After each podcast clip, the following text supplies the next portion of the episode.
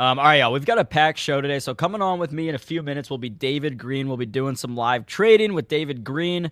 Uh, then we've got Triangle Health CEO coming on at 1230. Uh, Gene, Gene Munster, Joel, and Todd will be joining us at 1 p.m. Then Gareth Soloway from In the Money Stocks at 1.30. Uh, so, so again, packed show. Let's go ahead and get started. This is Benzinga Live. Spencer Israel and producer AB.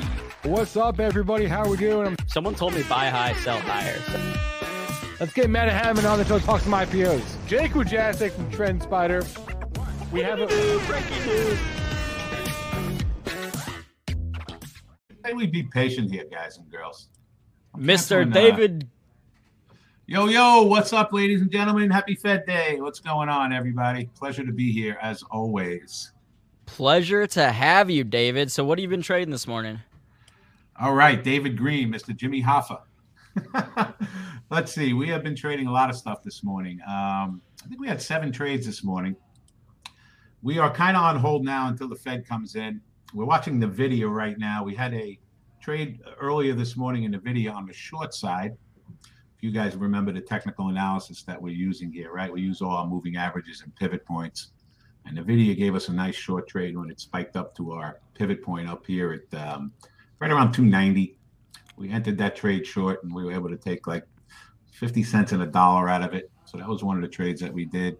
Yeah, we canceled Microsoft, guys. Microsoft's getting the smack of dacket. Um, so we're looking at Nvidia right now, and we're in the we're in the take it easy mode for the rest of the day. So we're looking for things that are going to real extreme. So Nvidia we're looking now. We were looking at our 65 EMA. You can see how it's coming in pretty nicely here, but we're going to be a little more patient. We're going to wait for our 200, which is down around 283.35. So we're going to put an order in in Nvidia to buy a little at 283.35. So, so, David, I want to talk about what stocks will get hit hard if, if the Fed announces a, a raise of rates, and which stocks will do well on, on a raise of rates, and vice versa. If they announce, okay, we're gonna um, push back the date, we're gonna raise rates, th- then what stocks will do well and what stocks will get hit? you would think. I mean, one of the things that we're going to be concentrating on are the financials, right? So the way we'll follow the financials is with FAS and FAS and FAS. Those are the ETFs for the financials, and FAS is the bull. So if they're going to hint at raising rates, that should be better fi- for the financials. We'll look for some technical analysis to trade the FAS. So that's one thing we're going to be keeping our eyes on the financials. We will also be watching gold, right? Gold will be affected by whatever decision rate they make. And of course, you guys were talking about Bitcoin, right? So yes, we'll sir. keep- we'll absolutely be keeping a close eye on Bitcoin too. It's interesting in Bitcoin, we, we tested a level and we're actually on it again right now for like the third or fourth time. I'll show you guys what I'm looking at on a daily chart, right? So we all know we're down severely from the highs, but we have tested, I'm going to call it, you know, 47,000 just for an even number. Once, twice, three times now. Usually, when something tests a level three times and we break through that, we're heading for lower levels. So be very interesting. We'll keep our eyes on Bitcoin. And the way we will trade Bitcoin is with Mara. We'll just stick to Mara because Mara is very tightly correlated to the price of Bitcoin and actually trades exactly with it.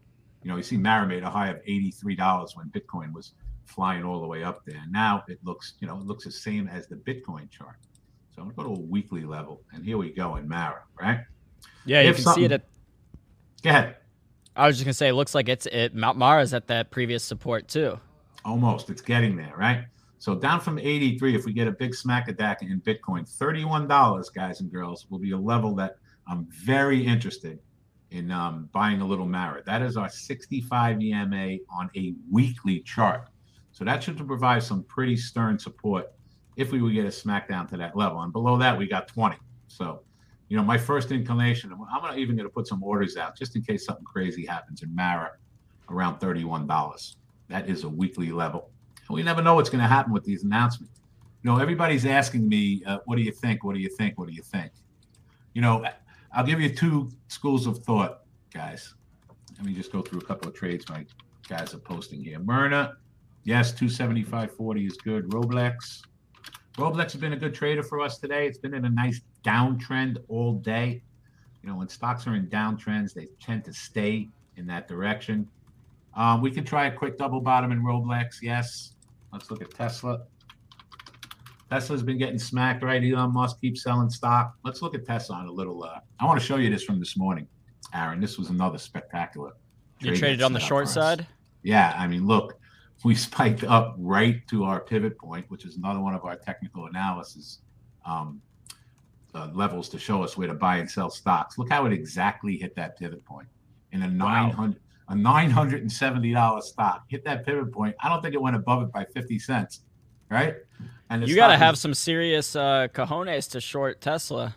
Well, here's the gig, okay?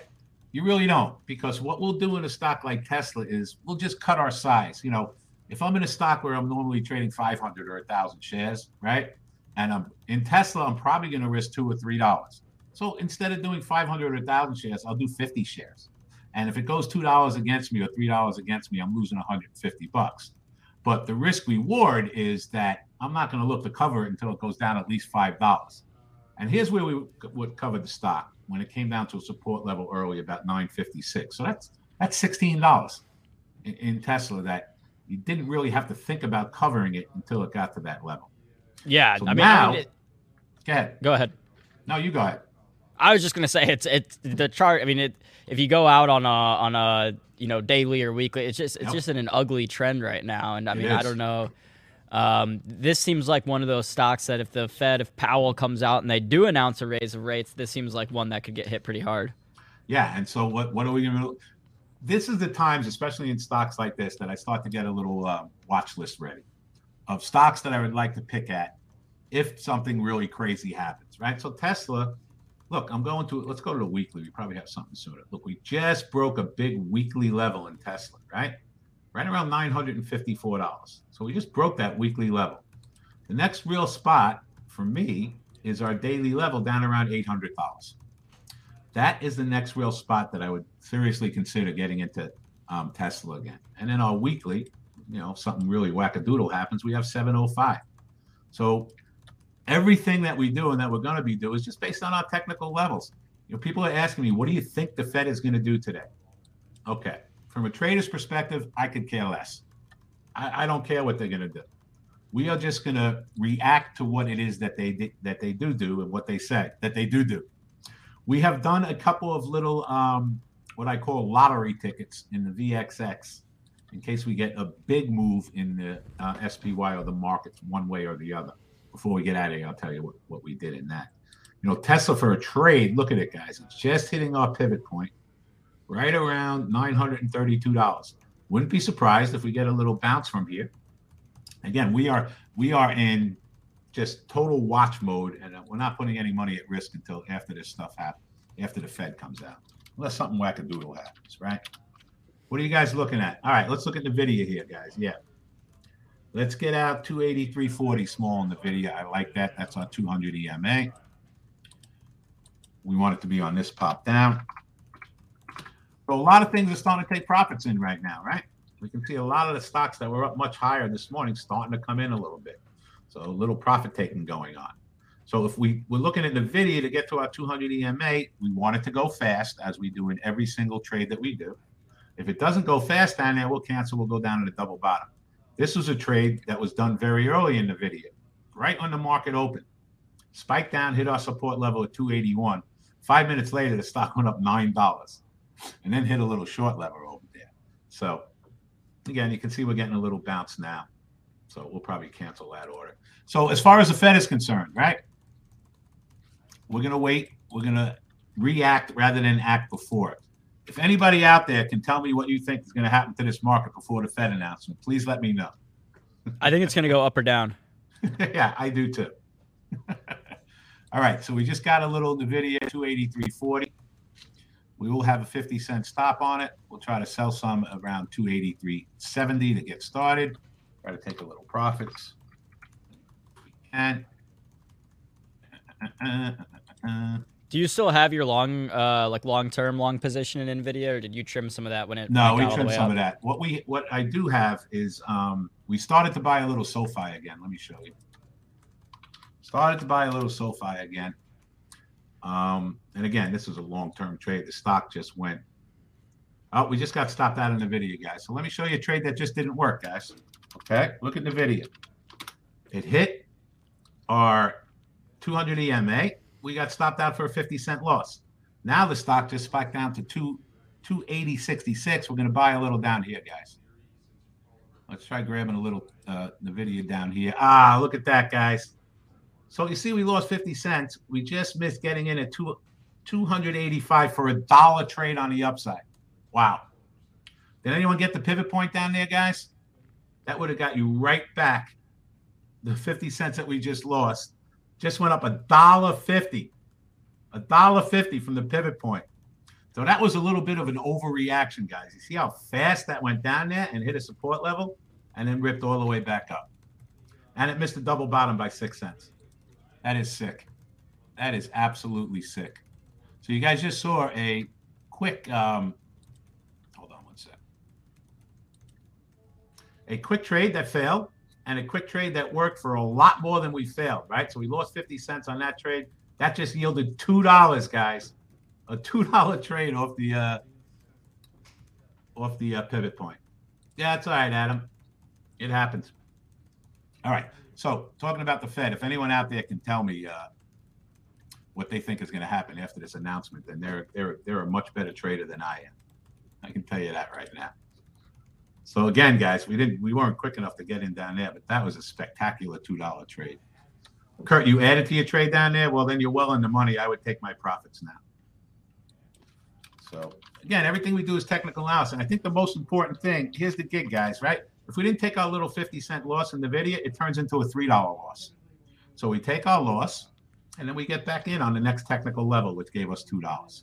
Chris, you got a dollar fifty on that. Very good. Excellent. Very nice, guys and girls. So these are the opportunities that we look uh, we look for every single day. I got a fill on the Nvidia for a spread, corporate water whipsawed, we're both wrong. It's going to be sideways forever. I actually believe a lot of Fed announcement is priced in. Sometimes it is, guys. Sometimes it is. You know, look, we'll see. we'll see. We just want volatility, Aaron. That's all we want. I want volatility. I want the market to move up or down a lot. Okay. That's the best for traders. Exactly right. And you can see what just happened in the Nvidia, right? How cool is that? I mean, look, spike down, and then spiked all the way down to our pivot point for a beautiful trade. So that was very nice. Uh, SoFi, yeah, guys, I'll talk about SoFi for a couple minutes. Okay. So um, we started a tiny little SoFi. Guys, if you remember the last time I was on a few months ago, right? Thank you, Freddie. We had SoFi as a long term swing trade at $14. And if you remember, we sold that stock between 21 and 23. And I'll show you the daily chart in SoFi. Okay, so here's the last time we were in. When we were down here again around 14 bucks, right here. We sold the stock between 21 and 23 dollars, and now we started buying the stock back again right around 14. So we start with a tiny, tiny amount. I will add to it down a dollar from here at 13.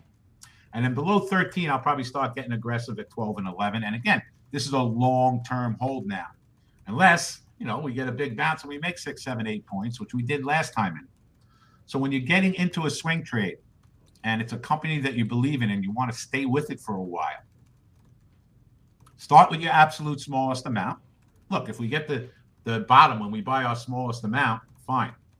And you average into it until you get your full trade on, and then you're comfortable with the position and the amount of shares that you have, and then you hang out and let it play out.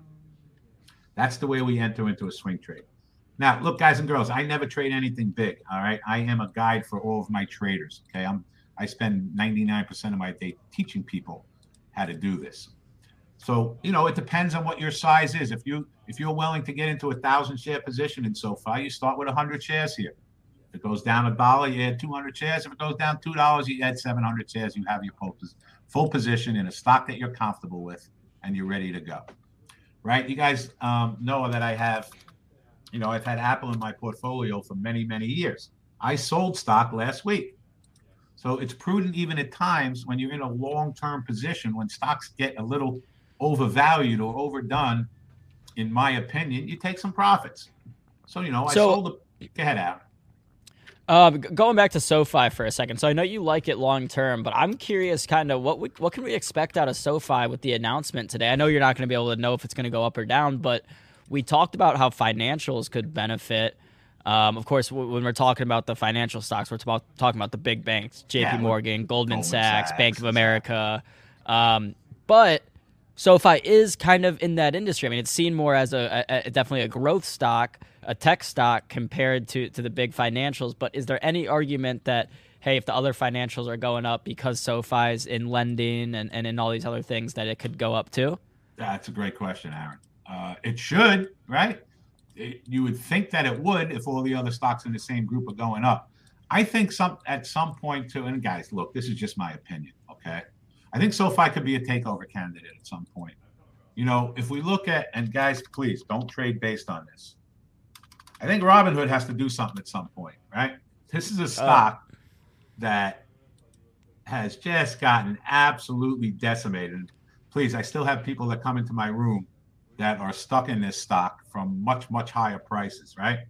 We're down from $85. The stock's trading at $17. I think it's look, I think SoFi is is the future. They have a lot of different things that they're doing. It's not just a regular bank, it's not just a regular investment firm. And again, this is just my opinion. You know, is Robinhood going to do something at some point to shore up or to get things moving in the right direction? I don't know. I think it would be a good strategic partner with SoFi if they wanted to do something. And I'll tell yeah, you can wait to buy in at 10, Sam. I can tell you what we're doing. Um, I'm going to sell some um, out of the money puts in SoFi at around the $10 range and either collect premium or add to my position if it gets down to 10 bucks. Yes. Fed announcement is at two o'clock, guys. That's when they come out and say, we're not raising rates today. That's when they're going to give us a hint. I mean, they got to get over this inflation thing already and stop with the it's tr- transitory because it's not anymore, right? So they might say, you know, inflation's not transitory anymore. We're going to have to start doing something about it uh, soon. I think that's what everybody's expecting, right? And then uh, Bernanke comes on at 2:30 and bores us for an hour and a half and talks about absolutely nothing. Usually, what I can tell you guys is you'll get a knee jerk today, and then tomorrow and Friday is when you'll get the real move in the market, right? Tomorrow and Friday is when you'll get follow through either to the upside or the downside. This is usually what happens, uh, either to the upside or the downside, and that'll give us a true indication of which way the market's going to go. So we'll see what happens. I was looking at selling a put 12 10, 12 50, 10 spread. For, I like it, Voodoo. I like it. I like it.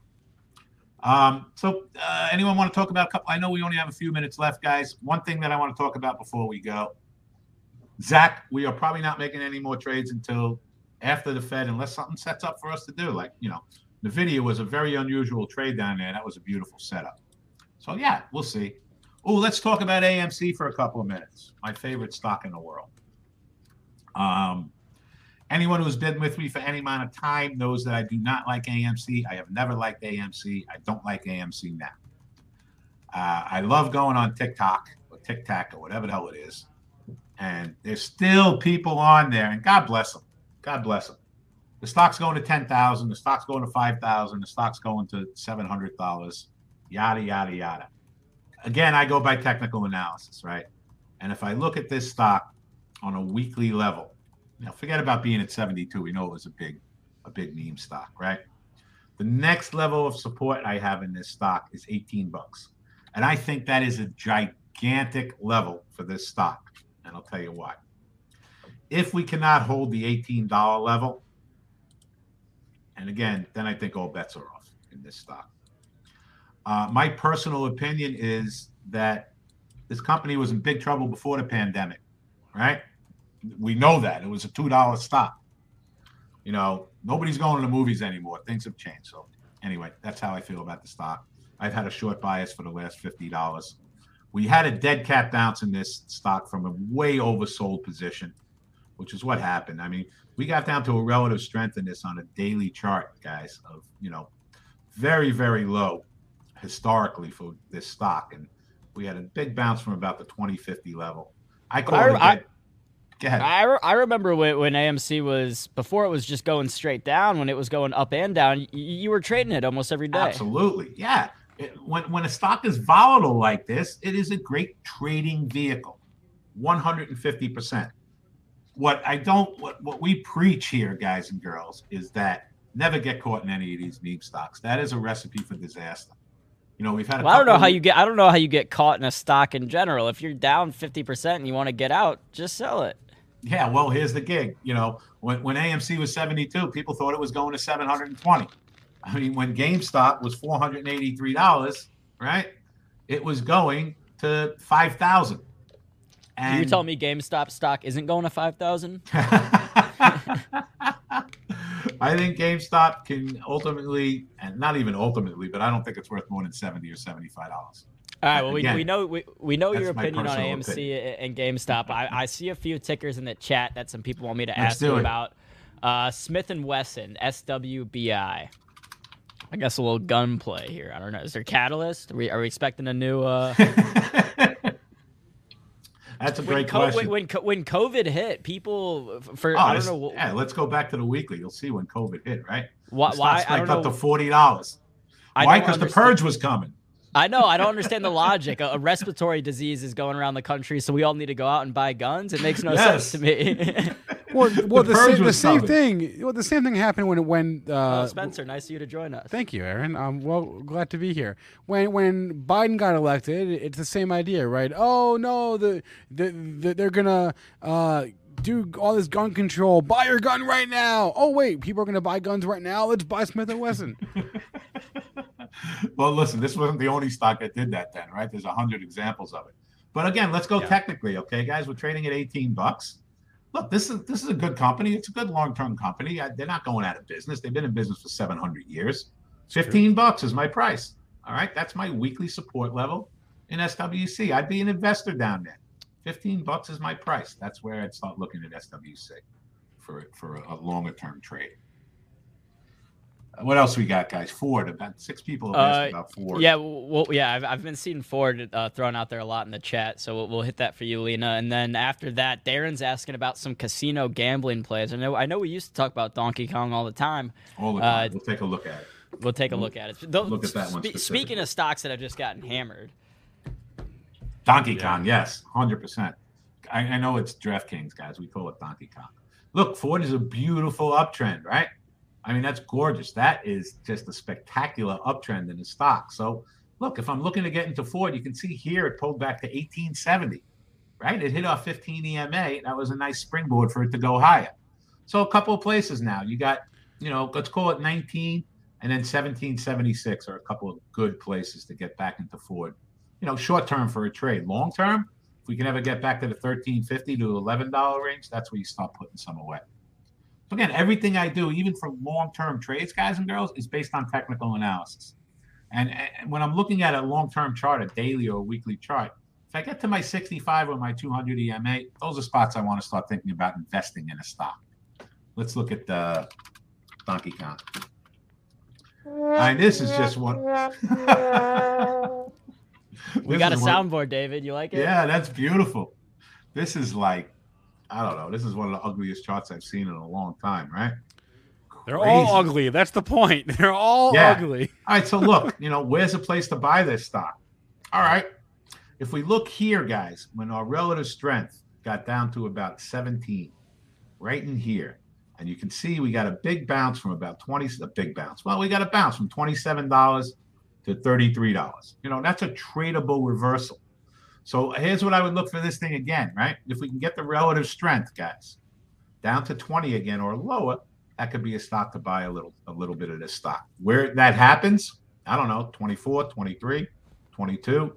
I mean, uh, Penn National is the same thing, right? Same exact chart. yeah, I mean, it's the same exact chart. I, I, I feel I feel like I feel bad. Like people ask us about like Donkey Kong or AI, right? I see AI in the chat. There's so many of these growth here, or Wejo, right? Like we we can't speak to whether these are good long term plays or not. Obviously, we don't know the future, but like frankly, it doesn't matter because they're throwing the baby out with the bathwater here. All of these stocks are down, the good and the bad. Um, True. Does does that mean you can come in and like be the hero and and and and buy and catch the bottom? No. Well, No. I, I think a lot of the good stocks haven't gotten hammered like some of these other ones. You know, I mean, you look at the Well, apples, like what? the Apple, Nvidia. the Nvidia. Well, okay, that's okay. Take away those five. Take away the fangs and then I'm with right- you. Stocks are down 50, 60, 70% from their highs. Ford. Yeah. Okay, Yeah. there are a few diamonds out there, but yeah, ultimately, David, there. uh, y- I I think you've been doing this maybe a couple years longer than me. The, the trading, Just a couple. thing. Just he's not that old. Just a Uh, couple. maybe two or three, but uh, there seems to be this sentiment out there with like these newer traders that are th- th- essentially. I've been seeing this thrown around on Twitter, TikTok, like you said, that if they raise rates, it's over. The market's gonna crash. All these stocks are gonna are gonna go down. I mean, is that true, or is it more of just like a, a short term thing? Well, Let's look at history. Has it ever been true? No. Ha- have we ever had a crash that the so-called crash that the market didn't come back from? Not once in history. Hell right? no. Uh, Hell That's no. what I'm saying. Here's the here's the gig. Here's the thing with a lot of look. We've got what hundred million new traders since um, COVID hit, right? hundred million new retail traders. Maybe I'm exaggerating a little bit. Uh, maybe five of them have seen what a bear market is. No, but no trader out there that started trading knows what a bear market is. They wouldn't know. They'd all be out of business, right? I think Da- one of Da- you. David, David, um, unless you were around for the fi- the financial crisis, you've never, se- and this goes for Aaron and I, obviously, like we've never seen a bear market. I guess Right. last year, last year kind of counts, but last year was so weird. What for two weeks? And Right, Yeah, right. that's exactly was- right. A bear, it a bear market can last for ten years, guys. I mean, Yeah. there's been times in history where things have gotten so bad it took 10 years to get back to the places that we were. We're not in that environment anymore either guys and girls. That's never going to happen. Well, in my opinion that's never going to happen again.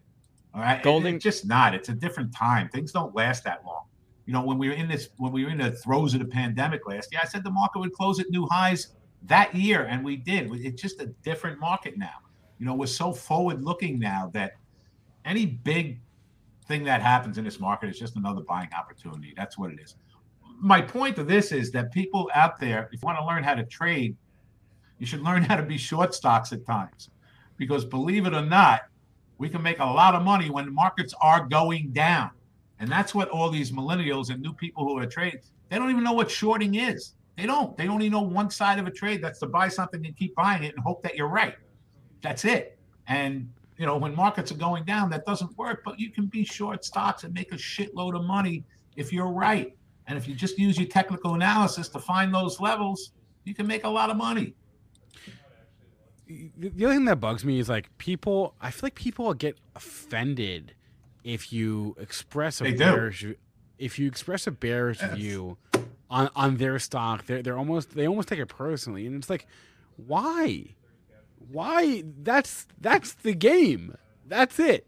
That's the game you're in, right? It's like there are bulls, there are bears. There are two sides to every to every coin. Yeah, well, just because talk, someone just because someone expresses a bearish point of view on, on your stock, be it AMC or, or Apple, frankly, I mean, doesn't that's, that's not a personal attack on you. Like that's yeah, exactly. And you know, all of our long-term investments take a hit at some time, and that's just the way it is.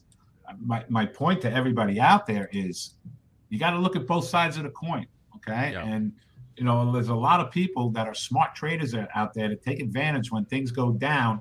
And again, I'm talking about trading, guys. You know, we're talking about a lot of different things, two different things here. Mhm. I'm talking about trading, and, and money can be made when Rome is burning. You just have to know the right things to do. So I'm not talking about look long-term investments. When the market crashes, so-called crash, you never sell and you buy more. It's worked for 150 years. But from a trader's perspective, there's a lot of different ways to make money when you're trading, right?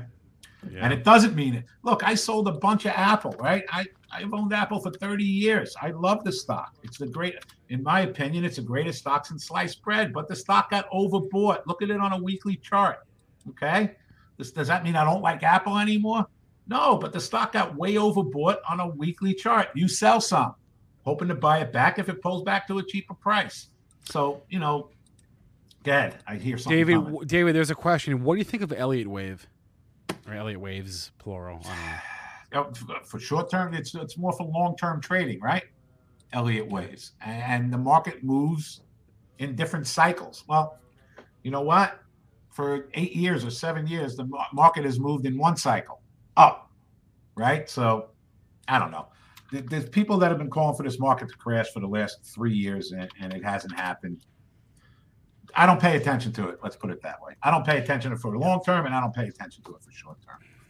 Yep. Yep. I, I think you know we're all um, products of the market environment that we grew up in, and for people like myself, for example, like I, I, I feel like I grew up in like you know everyone that basically grew up in a post 08, 09 world, uh, post to big short world had that moment kind of color everything for them. And you have people that that saw that movie or read that book and saw what happened in 08 09 and and now they can't help themselves. Now they have to call the top right? There's always a crash a boogeyman coming. And eventually they'll be right but they'll be yeah their timing will be right, right exactly exactly. Or they'll be right for the wrong reasons right? And it's like uh if you want to be the person to always say, "Oh, you know, watch out, it, it, the crash is coming," fine. But know that you statistically speaking you will be wrong like 90% of the time. Just understand that right? I mean, you know let's go back uh, first of all when the sky was falling this is uh, covid right?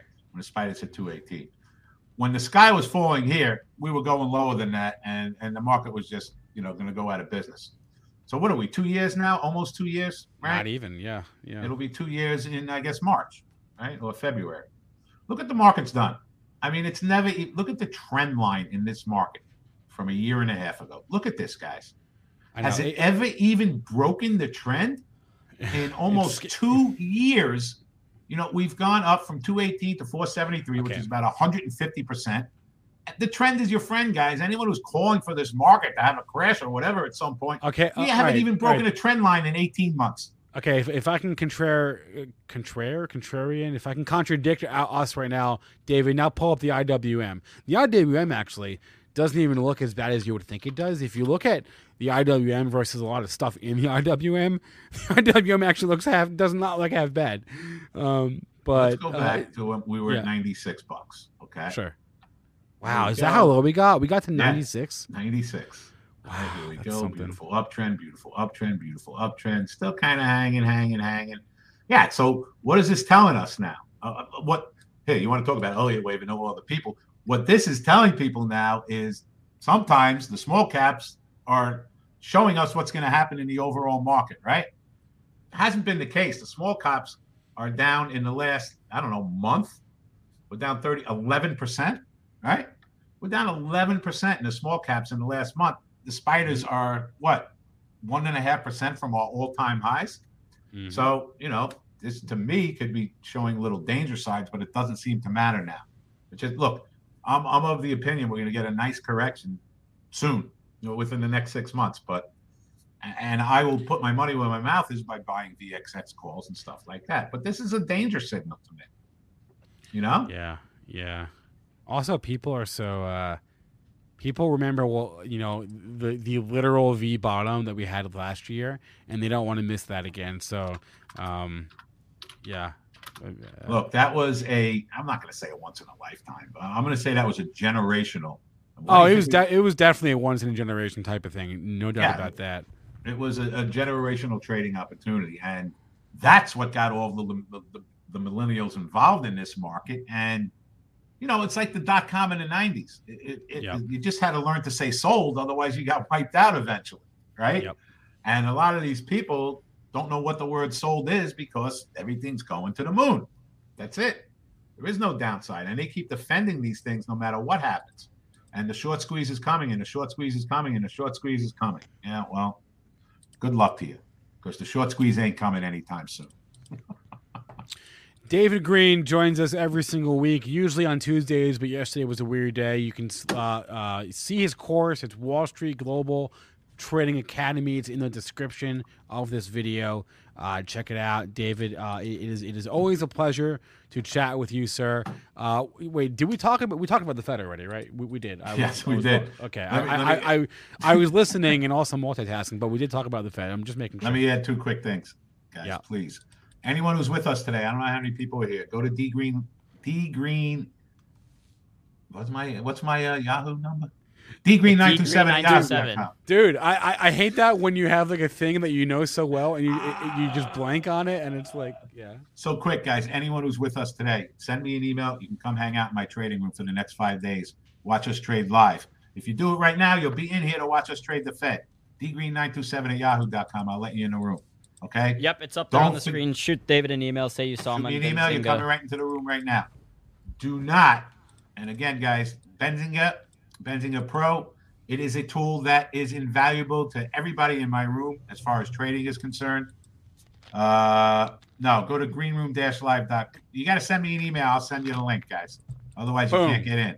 The Send link will email. not work. The link is down because we don't accept visitors except my Benzinga friends. Boom. D Green right. nine two. No, don't go to greenroom-live.com. You can't get in.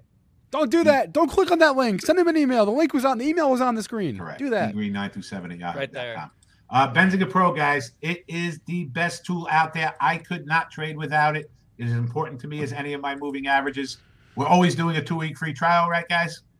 Yep. Always. Oh, actually, we're doing Always a doing- spe- we're, we're- we're doing an end of year special, uh, and that special is come on, Spencer. Where are we at? The special is promo code. Uh, promo code Jolly thirty five to get thirty five percent off. Jolly, as in like Jolly Santa Claus. You know, J O L L Y. Jolly thirty five to get thirty five percent off. Guys, you're silly if you don't take advantage of that, right? And there's a two week free trial. So you got to jump all over that. But we couldn't trade without it. Thank you guys for having me.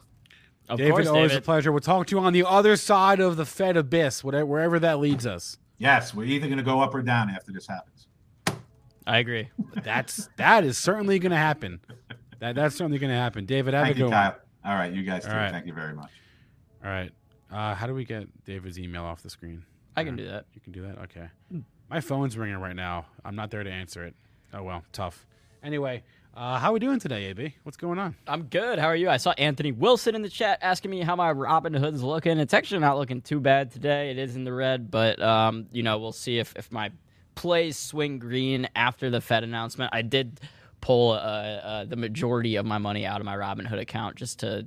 Really? I, well, I needed some cash just for Oh, holiday for not expenses. unrelated to the market. Yeah, just like Oh. you know, I'll use this money that's in here to buy some gifts for my family, maybe maybe cover some of my travel expenses, etc.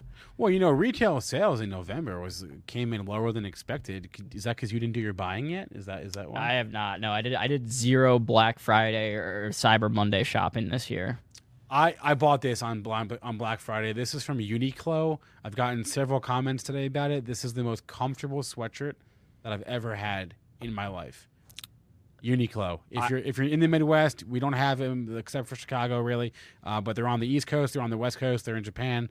Check it out. I, I went to uh yeah I do need to buy a new shirt Voodoo. This is my this is my green shirt though. I'm trying to uh, I'm trying to to summon some green today after the Fed meeting with my green shirt. Sue me. Um, but yeah, I actually went to the Uniqlo down in Chicago a, a month or two ago and bought a winter coat from there. And then I got back here and decided I didn't really like the winter coat. So uh, maybe I'll go return that and, and get something more like you have because I do like that, Spencer. Yeah, uh, Anthony Wilson. Anthony, were you the one that said I, I look like a monk? Maybe I look like a monk. I don't care. I'm so comfortable right now. It looks good. It feels good. That's all that matters. All right. So long Uniqlo. I didn't, Spencer. I didn't know we were doing that. I didn't know we, we, you know, I come here in a polo, nice collared shirt. I didn't know we could just roll up in hoodies.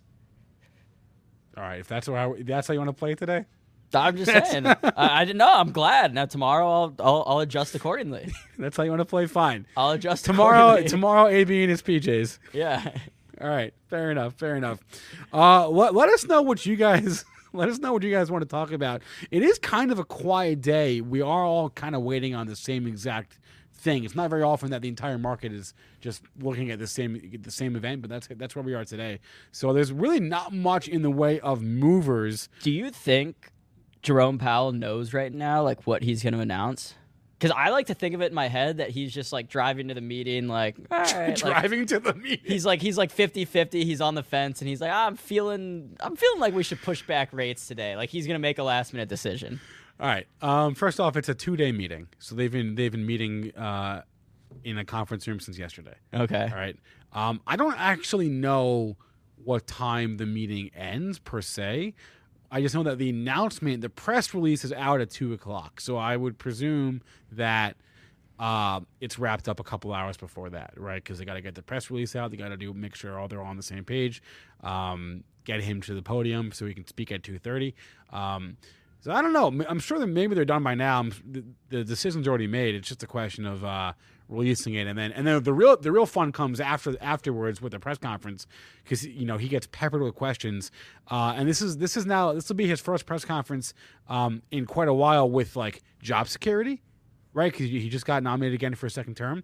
So now it's like the gloves are off. The, you know, he, he already pivoted uh, a month ago uh, when he said, forget the word transitory. Inflation is probably a little bit more permanent than, than that. So it could be a fireworks uh, kind of day at 2.30. We'll, we'll, we'll find out. But 2 p.m. for the decision, 2.30 for the press conference.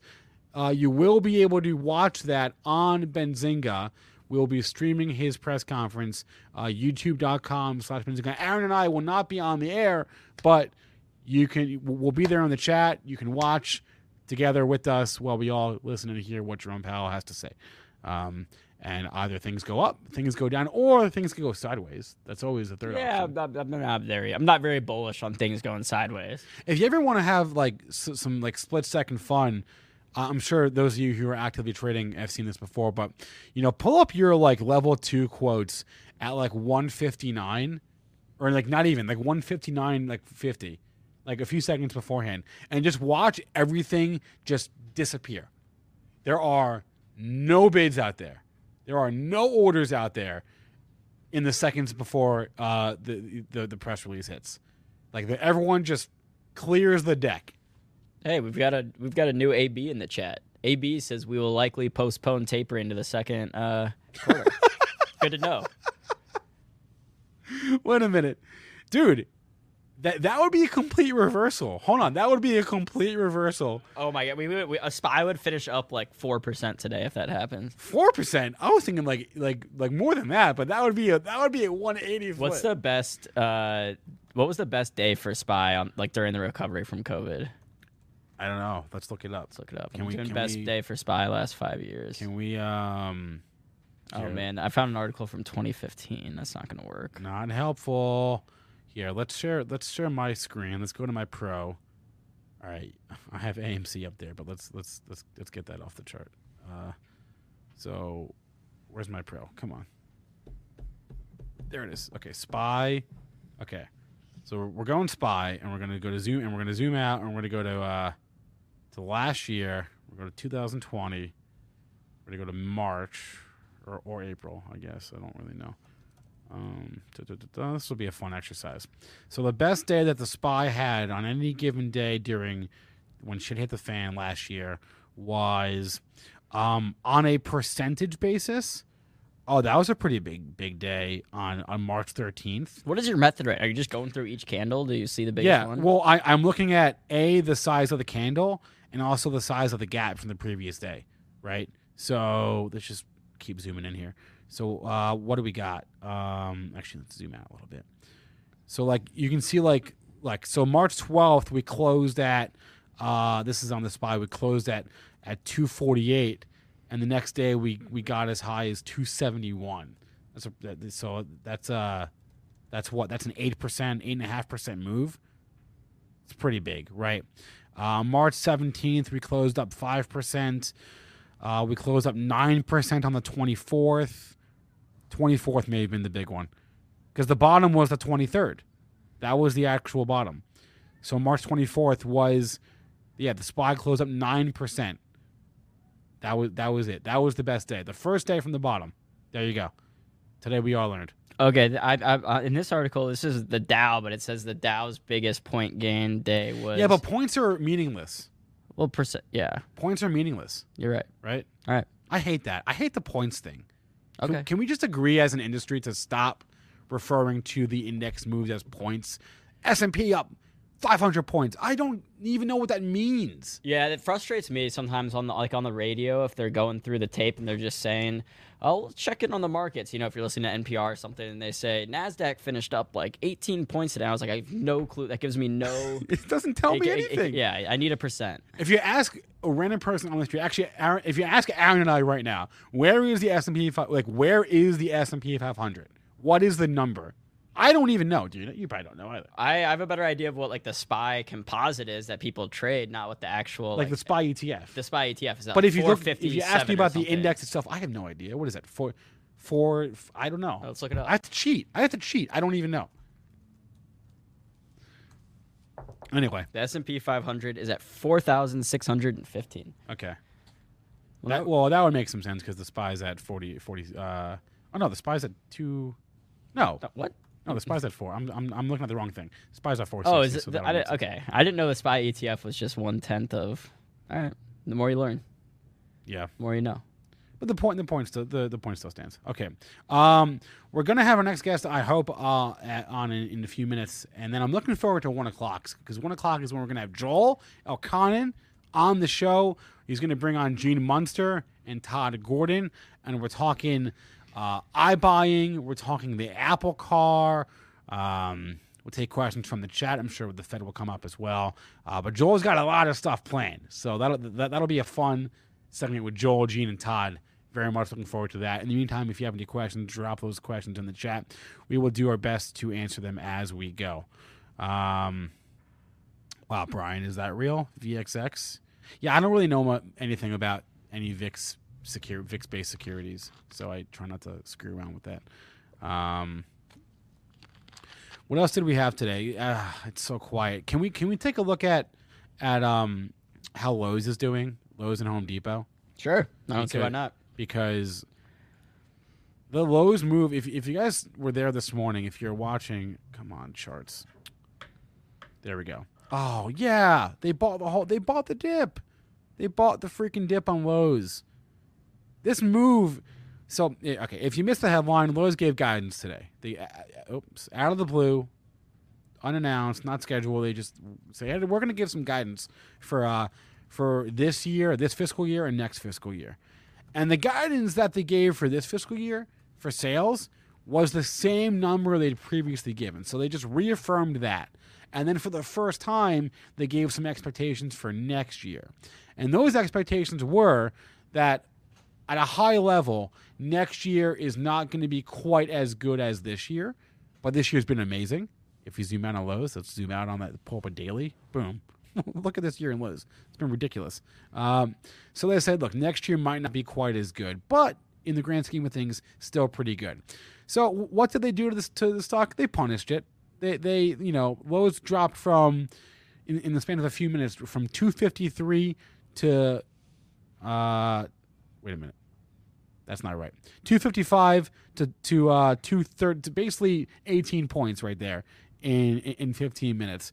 And now we're back to the way things were. We're back to yesterday's close, above that actually. So it was a massive Damn, son, where'd you There's a- find this? it was a massive buy the dip. The, the the reaction seemed ridiculous to me. It wasn't even a bad headline. They just they reaffirmed the guidance. So they've already raised their guidance for this year twice. So they just reaffirmed that, and they gave some some not not blow me away, but definitely not bad estimates for next year.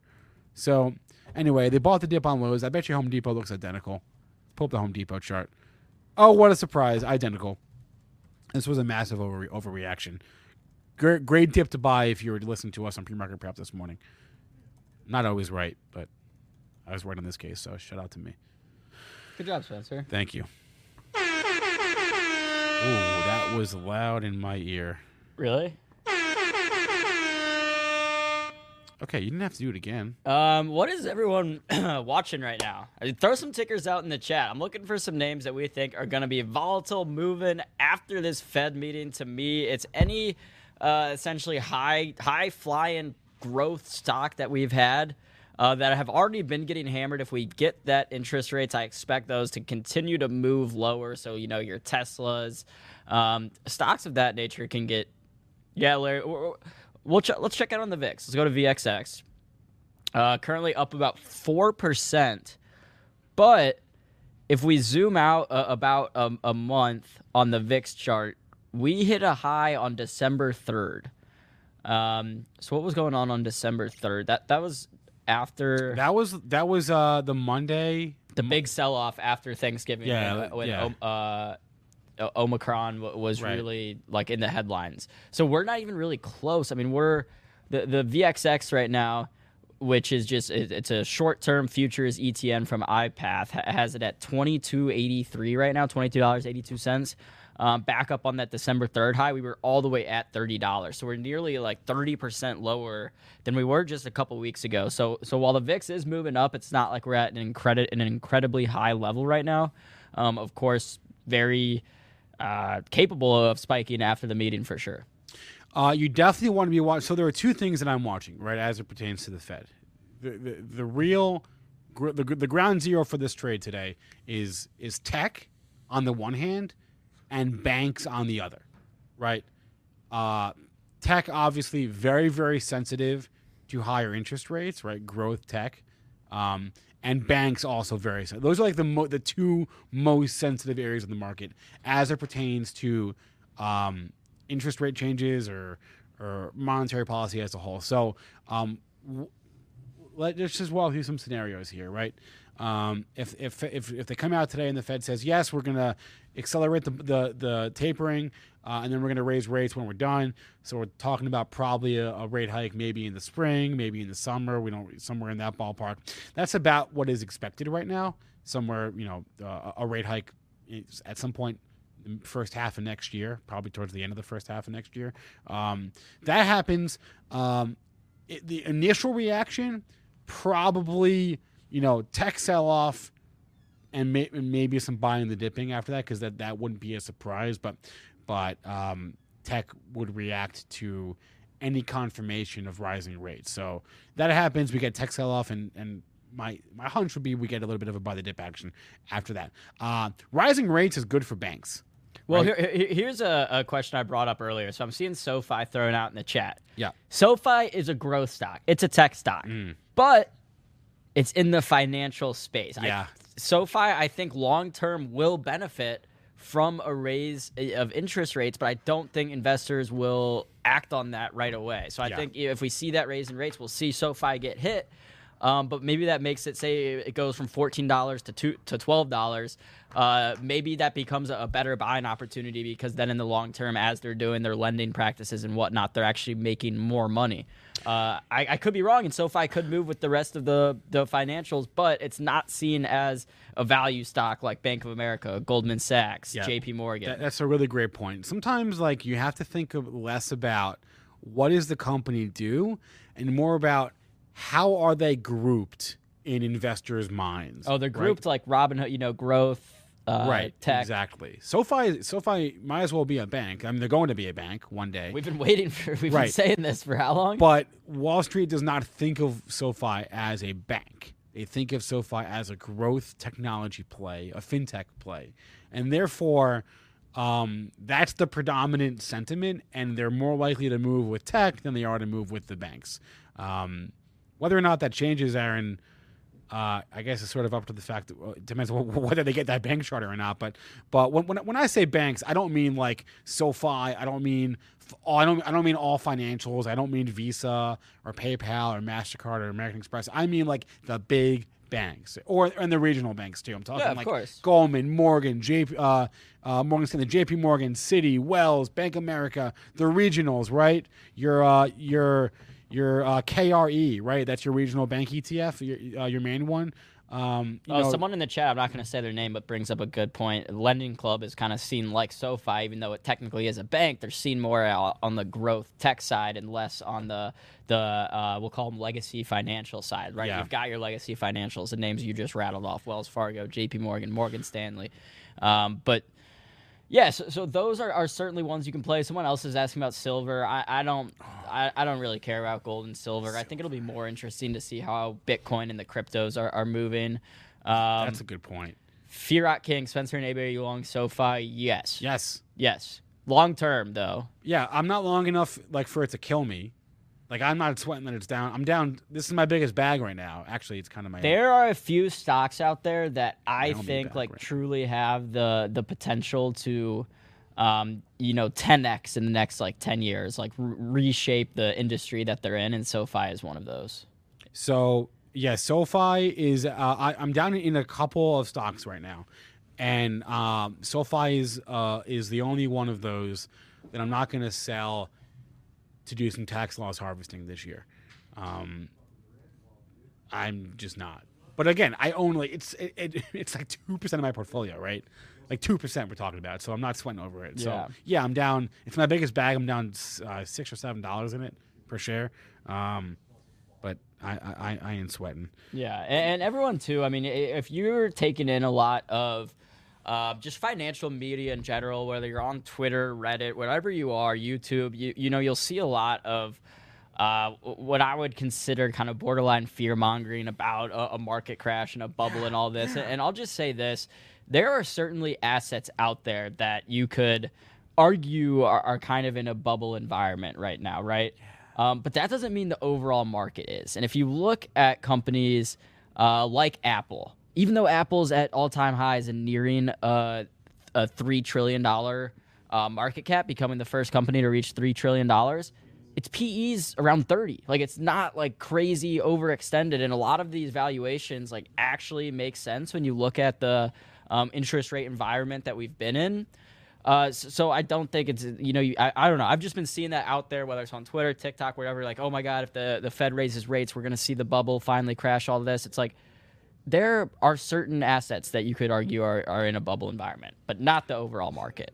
I, I always think back to uh, since you mentioned Apple, Aaron. I always think back. So, look, 2015 was when I first started to consume a lot of financial media, um, and I remember, um, you know, uh, I had.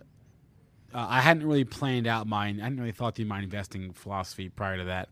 Um, you know, I had some investments, but I didn't. I wasn't really paying attention to it. And 2015, 2016, I spent those two years um, doing nothing. I spent those two years waiting for a, cr- a crash. And then 2017 rolls around. Let me pull up the spy. 2017 rolls around, and I was like, "What? What am I doing? Why? Why have I? I'll, I'll end up waiting forever, or I, in this case, it ended, ended up being three more years, right? 2020. Um, but like, you can't wait forever. You just can't. At some point, you got to take the plunge. So waiting for a crash is just not a prudent strategy, in my opinion. And I, I did it, and I and I regretted it. Uh, hundred percent. I mean, you have that guy. Uh, what's the author's name from Rich Dad Poor Dad who's called for a crash? Ra- like, is it Kiyosaki? yeah, no, no, not Kawasaki. Is it? yeah, It's something like that. Yeah, it's Robert Robert Kiyosaki. I Robert think. Kiyosaki. Um, all right, y'all. Well, like I said, keep throwing some tickers in the chat what you're watching today. I see uh, Franz is saying uh, lemonade is green. I saw Hims, uh, one of the rare stocks that's out there, is green today as well. Is that the one that I never heard of that you made fun of me for? Yeah. Yeah. Again, I I made fun of you because I swear to God, like every single time I'm watching like a live sporting event or something, they have a million commercials for hims and hers like all the time. Tell me if I'm wrong. Have you guys not seen a bunch of advertisements for for hims and Sorry. and then they IPO'd and it was kind of a big deal when they IPO'd and then I don't know. Sorry. Spencer missed that one. I missed that one. I was sick that day. He was sick that day. All right, our next guests are here. Actually, I think there's two of them joining us. Oh, Uh, beautiful. yeah, I, I knew we would have Suresh uh, Venkatachari on. He's the chairman and CEO of Healthcare Triangle. I did not know he would be bringing a friend. Uh, can we bring them both on right now? Uh, Suresh and Shibu, welcome to Benzinga Live. Uh, hi. Yeah. Nice to have you. Yeah, thank you so for wait. J- just to clarify, which of who which of you is whom? Who's whom? This is Suresh, okay, and uh, and, and- and then Shibu is, is on your right. Got it. Okay, so we're we're talking. Uh, first, actually, I guess we should start with this Healthcare Triangle, uh, HCTI. What what do you guys do?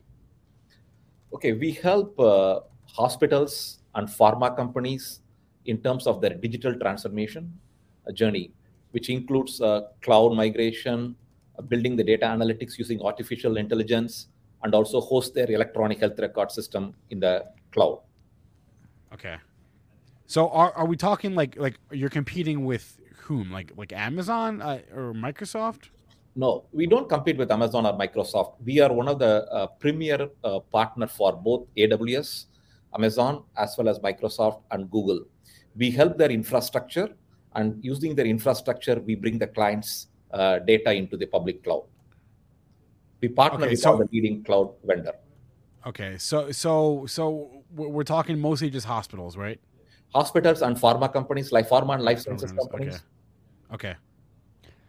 So I understand we had some news come out this morning from from your company. Do you want to go ahead and kind of give us a brief rundown on that news?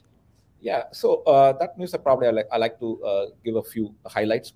So this is one of the Native American uh, hospital, which is Sage Hospital, which was uh, running a old EHR for last 20 years, and we moved them into a, a SaaS-based model, Meditech as a service, to improve their uh, entire management, patient care, and ambulatory.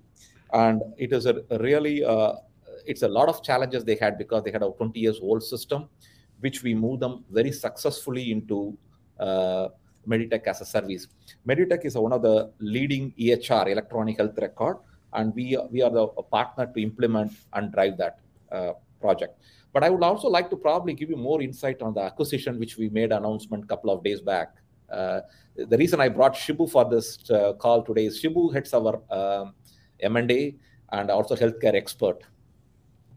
Okay, and and you're referring to DevCool, correct? No, uh, Shibu is actually part of Healthcare Triangle. Both of us are part of Healthcare Triangle. right, right, right. I, but I meant the acquisition from a few days ago. That was DevCool. DevCool, that's right. Right. Okay. So, w- w- what was the point of that? No, I want to say that because combining like this this hospital we solved today, the Sage Hospital, but going forward, combining with DevCool, we could able to reach more number of hospitals because DevCool service the, the number one leading cancer uh, research center in the country and also the service for about a top uh, six institution hospitals out of uh, 10 uh, in, the, in, the, in the USA. And with the combining with uh, Healthcare Triangle and DevCool, it helps us to scale very significantly.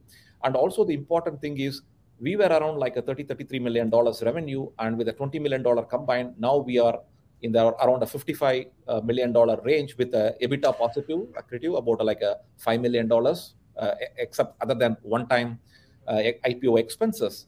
So it is really going forward. You know, it's going to scale the organization very successfully, and um, having the DevCools uh, leading customers, which will help us to uh, you know host their bigger application like EHR applications like Epic and Meditech into the public cloud like Google and AWS, which will give us a more annuity revenue stream and a recurring revenue uh, and a stickiness to the customer.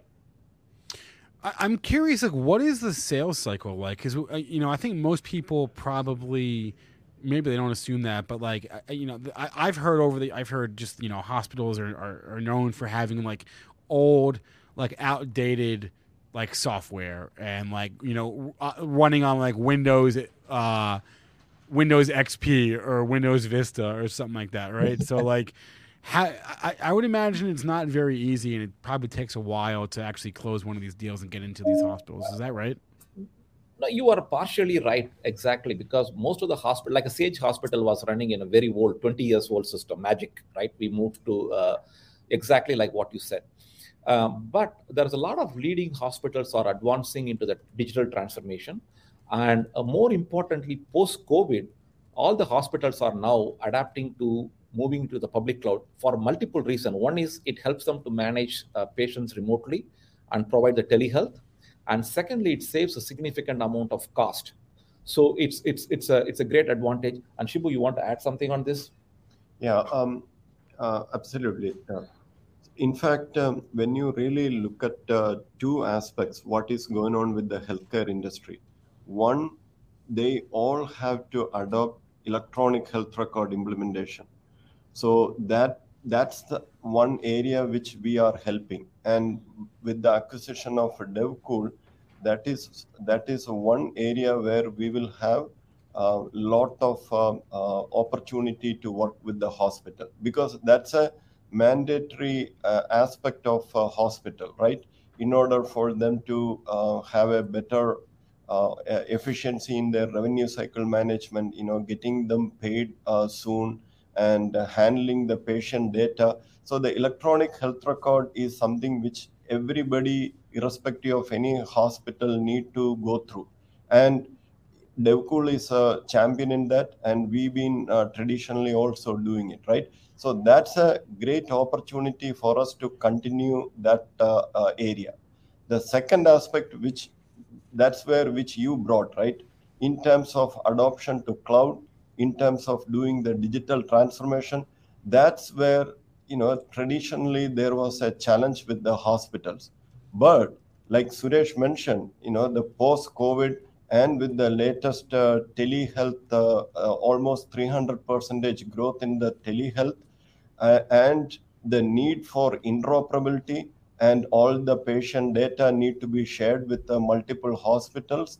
Now that brings us great opportunity because traditionally healthcare triangle has two great competencies. One, in helping the customers adopt cloud, and two, help them on uh, compliance and security. These two are our key strength. So when these providers or pharma companies, when they adopt this digital transformation, cloud adoption, etc., they are not looking at a one-off implementation or a one-off partner. They Right, right, need right. a holistic approach. So companies like us who can help them adopt that digital transformation along with security and compliance is the key strength what we are bringing to the table and helping them. Got it. All right, Suresh, Shibu, uh, a pleasure to chat with you both. Uh, again, healthcare tech, uh, healthcare triangle. Thank you both so much for joining us today on Benzinga Live. Thank, Thank you, you. for having us. All right, uh, we we are, are all locked in on the Fed here today. Thank you, Aaron. Uh, can we look at Pfizer, Aaron? You want to pull up that Pfizer chart? Yeah, I can do that. Did you Uh, did you notice Pfizer at all time highs today? I did not. Yeah, Someone at, was asking earlier about the. Uh, you want to go ahead and throw my, my I, screen I back do. up? I do. Um, someone was asking about the COVID trade earlier, saying, "Hey, COVID is coming back. Should we should we be looking at the COVID trade?" To me, it's not that interesting, um, but I can't argue with the tape. And Pfizer's at all time highs. We can go to um, Eli Lilly up ten percent today. well, they had uh, they actually gave good guidance this morning. Is why they're up. Okay, Yeah. By the way, uh, huh. and if you watch pre-market prep, don't give the don't give Aaron the answer. This morning, we all learned, and by we all I mean me and Joan and Dennis. We learned the difference between pharma and biotech. Do you know the difference between pharmaceuticals and biotech? um, I, didn't, I didn't know before today. I would guess that a, a pharma stock is a company that currently has drugs on the market that they are selling, while a biotech company is one that is um, producing the technology for drugs. So that that's a great guess. That also would have been my guess if I had guessed. Okay. Um, but according to Google, because several people had to tweet at me the answer to this question because we didn't know. According to Google, biotech includes products that arise from uh, biology and, and and the earth, right? And pharma pharmaceuticals uh, includes uh, companies that are um, I'm sorry, includes companies that are working on like drug develop. Wait, what? Hold on, I'm not reading. I'm not reading this right. Stop Someone it. post the real answer. Stop it. Spencer. Um, So okay, I think that makes sense. Like a uh, a, a company that's making like a new heart monitor Okay. that you can connect to your phone would be a biotech stock, but obviously not a, a pharma stock. So like pharma relates to the so biotech re- uh, refers to like um, products that arise from biology, if that makes sense. Right? And then pharma is the next step. Pharma is like okay, taking whatever that technology is and then turning it into a drug. That's Yeah. that's the difference. that's kind of what I said. It is kind of what you said, actually. Okay. So basically, if you're making a drug, you're a pharma, and if you're making a something behind the thing behind the drug, the technology behind the drug, you're a biotech. Today we all learned it. By we all, I mean Aaron and I. So we, we have uh, Pfizer is doing well today. Moderna not so well. Pfizer's at all time highs, while Moderna's like what forty percent off of its highs, fifty percent maybe. Right. And again, what is Pfizer? Pfizer's pharma. What is Moderna? Well, Moderna's kind of both, but Moderna really is a biotech, right? Because it's got the mRNA technology. That's really what it is. Yeah, I think I, I don't know. I mean, I, I think we, we, we've talked about this before. Trading biotech stocks is it's like kind of being at the casino, right? You have all these companies that are pre-revenue. Uh, it's all a gamble on if their drug gets through that pipeline, gets that FDA approval, they pass their PDUFA date, uh, get approved. I don't know what the right terminology is there, but when the actual far, so what the actual pharma companies, whether you're looking at AstraZeneca, Pfizer, whoever it is, you have actual financials to go off of. Mm-hmm. Um, so I don't know. I, I just think long term, I think we're going to see big shifts in the uh, kind of like big pharma space. It's crazy. Can you pull up a, a stock? Can you pull up MDT, Mary Delta Tango? This is Medtronic. This has been one of your best performers, not obviously right now, but if you zoom out on on Medtronic, uh, like several years, the stock has been an absolute monster. This is medical devices.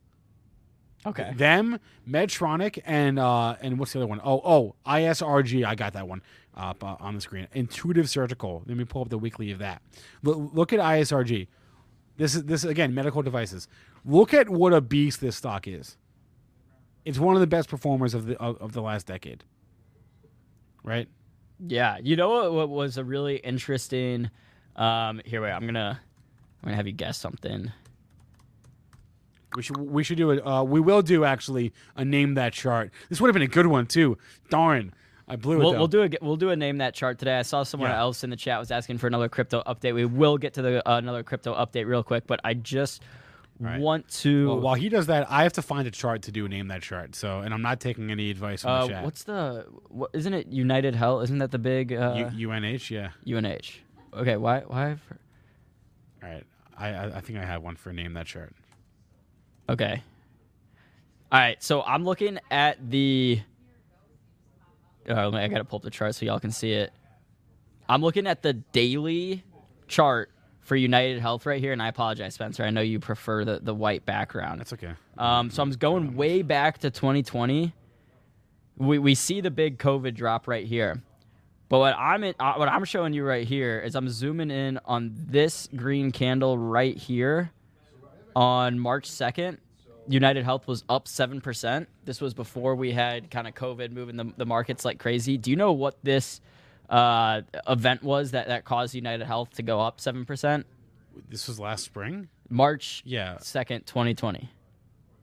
March second, 2020, and it's UNH. So it, it's a it's a Dow component. And it Um, actually went up. Uh, I'm, I, I assume you know the answer to this. I do because I was like trade. I, this was, uh, I was actually like trading this.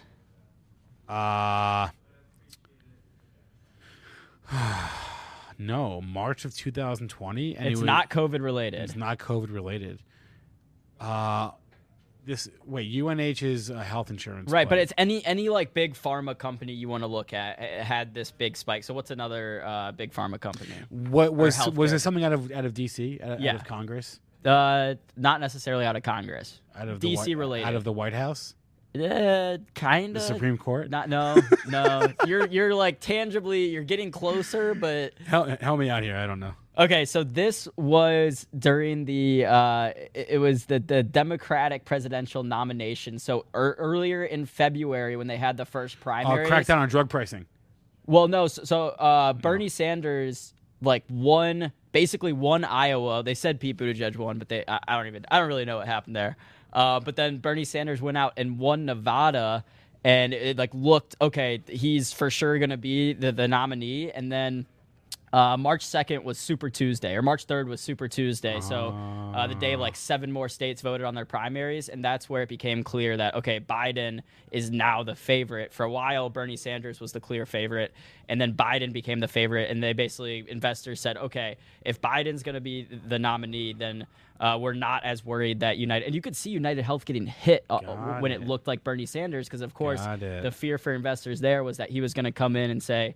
Um, we're not going to make the healthcare sector for profit anymore. Got it. Got it. Oh, good. I forgot that Super Tuesday was right in the midst of Right co- before COVID, shit. yeah. No, it was during COVID. It was during like, because yeah. it was the very it was the first week of Mar- March or March. So you had um, throughout the world, a lot of companies had like first started.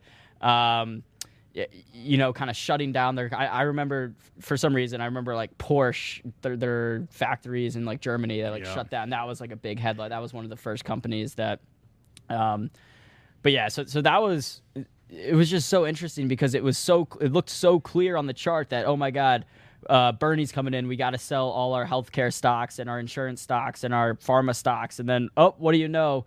Biden came out of the woodworks, came out of nowhere and crushed it on Super Tuesday, and, and those stocks flew the next day. All right. You want to do a name that chart right now? Yeah, Should we do it? let's do it. Uh, okay, I have a chart. I'm gonna pull it up. No y-axis. This one might be easy. I apologize if it's easy. This is a two, almost a three-year chart. It goes back to the beginning of 2019. Um, Wait, so okay. Can I guess? y- uh, yeah, you, you can guess. I'm not, I, am not going to tell you if you're right or wrong. Boeing. I said I'm not going to tell him if he's allowed to guess, but Aaron can't win. Um, If this isn't Boeing, then Boeing's chart looks a lot like that.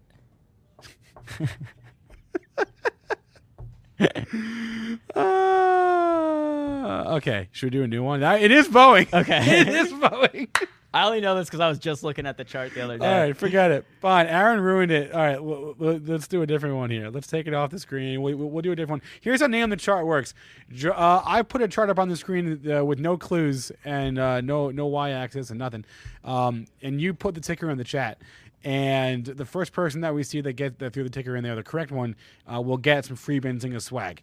Um, okay, fine. That that was that was. I said it might be too easy, and clearly it was too easy for Aaron. So I look again. I literally had just been looking at that chart. I want to say on Monday, two days ago, because I was curious. Because Boeing was one of those companies that like recovered really well off its lows and had a good positive trajectory, but then couldn't get back up to its uh, previous highs, and then um, had that kind of downtrend. Well, it's because of the Max, the 737 Max chaos that they had going on. They had, they had a couple of crashes. Okay, fine. Let's do this one. Th- this one's certainly harder. Um, and I will pull up the price axis. So ED, is asking what time is the meeting. We get the announcement at 2 p.m. So in about an hour and 12 minutes, uh, and then the press conference to follow at 2:30 p.m. Eastern. Um, okay, this one, uh, and again, I, I will bring in the the price axis here, but this is also a almost a three year chart. And if I don't see the, um, I, I don't want to give any hints. I'm not going to give any hints. Um, just curious to see what what y'all see, and if we go a few minutes without without any any any correct tickers, and I will throw the y axis up there so we can get it so we can get some more get some more clues. Uh, it is not Tesla's chain B. Very good guess. It is not. Um, yeah, Shelly, that's right. Shelly, you already won. Also, let us know if you got your swag. I have a hunch I'm going to have to move, prove, uh, move the move the y-axis on screen. Nvidia, Microsoft, uh, no, no, Lucid Shop. See if I'll give it like a few more seconds, and then, and then I will throw the uh, the the y-axis up there. Can we get some tunage? Do we have tunes? Um, I It don't ain't know. the stocks I'm holding, that's for sure. Ro- Twitter, uh, Neo. Okay, so I'll, I'm gonna I'm gonna move the uh, the y-axis on, on the screen. All no, like that. All right. Here comes the money. Here we go. Money talk. Here comes the money. Money, money, money, money. It's a little loud in my ear. Is that just me? It's loud. That's better. Here comes Wait. I, I was confused because we have this one. And then, are they like? Here we part go. Okay. Money. Here comes the money. Money, money, I'm sorry. I'm trying to stop it, but if I hit it, I guess it just plays it again instead of turns it off. I'm trying to stop it. Calm me now. I'm trying. He said. Wait, So- you can't end it for real? I All don't right, know. All right, no more of that. Let's get rid of that sound effect. Okay, no, I've not seen the correct answer yet. It is not GE or Salesforce or Neo or WWE right, give us a hint. or Oh, Coin. we have the price and we still don't know it. this is interesting. Okay, Two forty. the, the the hint would be that they uh, report earnings this week. That that would be a hint. It's a big hint. It's not Salesforce. Twilio. It's a good guess. Let me confirm that I didn't already s- uh, that we didn't already have it. It's not Roku. It's not GameStop. there Come on, GameStop. Come on, people. There like aren't any earnings reports this week. there are a couple of them. Uh oh. Well, we got it. We got it. We got it. Who got it FedEx? first? Who got it first? Uh, I, I was scrolling up and then I missed it. Uh, I- I- Q yeah. Quantum. It looks like. Okay, Shelly, Sh- Shelly's quick. So Shelly got it, Shelly, you're already won. So we're gonna wait. Didn't see Hodge already win? No, C Hodge is new, I think. See Hodge, you were uh, late by a smidge, but we're gonna give it to you because Shelly, you you won. Name that chart like two weeks ago. So, see Hodge, FedEx is the answer. Congratulations, See Hodge. Here's what you got to do. Email us shows at benzinga.com. It's going up on the screen right now. Where's Where's the email address that's not on the screen? How do I get it on the screen? Where's this darn banner? Okay. Shows at benzinga.com. There you go. Shoot us an email. C Hodge. We will send you some some, some swag. Swag, swag, swag. Okay, that was a fun segment. Let's do this though. It is uh, almost one o'clock, and uh, as promised, we're gonna have a, a, a fun a fun segment here at one o'clock. We're Yeah, gonna who's joining us in a couple minutes? yeah. So in a couple minutes, we're gonna have Gene Munster, founding partner of Loup Ventures. The guy was so bullish on technology that he gave up his career as a sell side analyst to uh, to run money and and do some venture investing. Uh, and then Todd Gordon. Uh, a, a longtime trader, he's a CNBC contributor. Uh, he runs a wealth management firm. They'll both be on, but uh, moderating the chat with them will be the one and only Joel Elconin, who's here right now. I guess we should bring him on. I think he's I think he's ready. We should bring him Mr. Joel. Joel! Elconin. What's up? Good afternoon. Good afternoon, Spencer. Happy you- Fed Day. Yeah, do you bring that same energy to the afternoon show uh, that you do in the morning, or does uh, the youngster have to pick you up a little bit? Are you referring to him? Yeah, he's the Uh, youngster. no, do I, I have energy? Do I have energy? Yeah, Spencer's got good have energy. I, energy. thought I thought Joel was asking about the app when he said afternoon show. I thought he was talking about at the close. So No, Yeah, no. Well, no. well, usually by by that point I'm running on fumes, but but I, I, I'm good. I'm good right now. I'm good right now.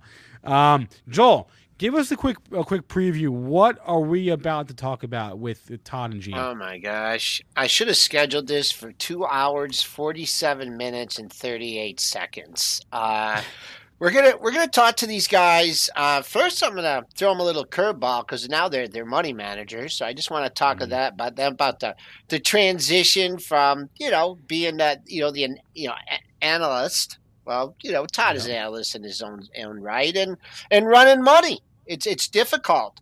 Uh, but then we're going to discuss is the real estate tech sector dead or not?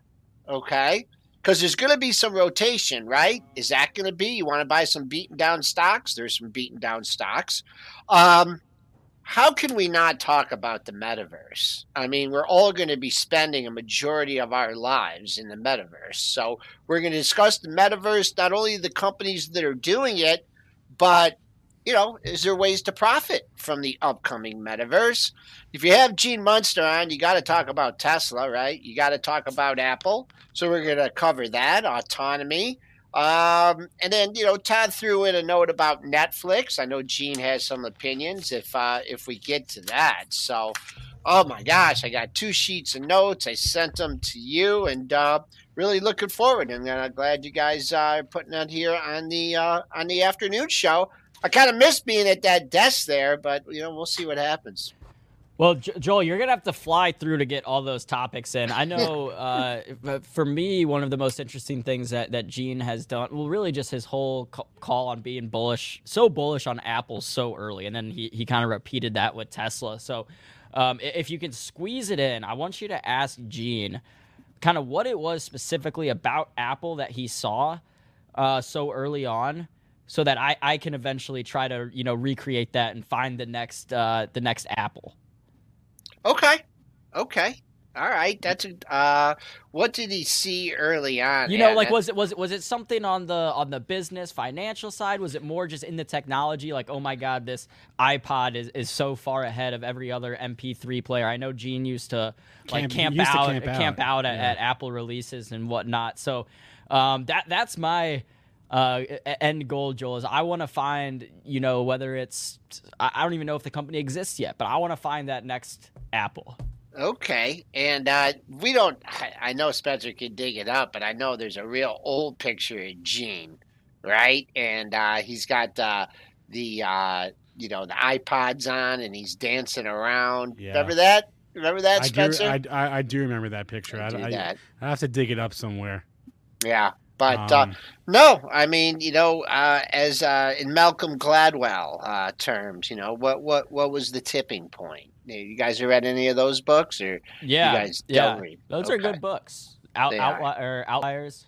Yep, yep. A couple of Uh, good ones there. Blink. Blink. Yep, yep.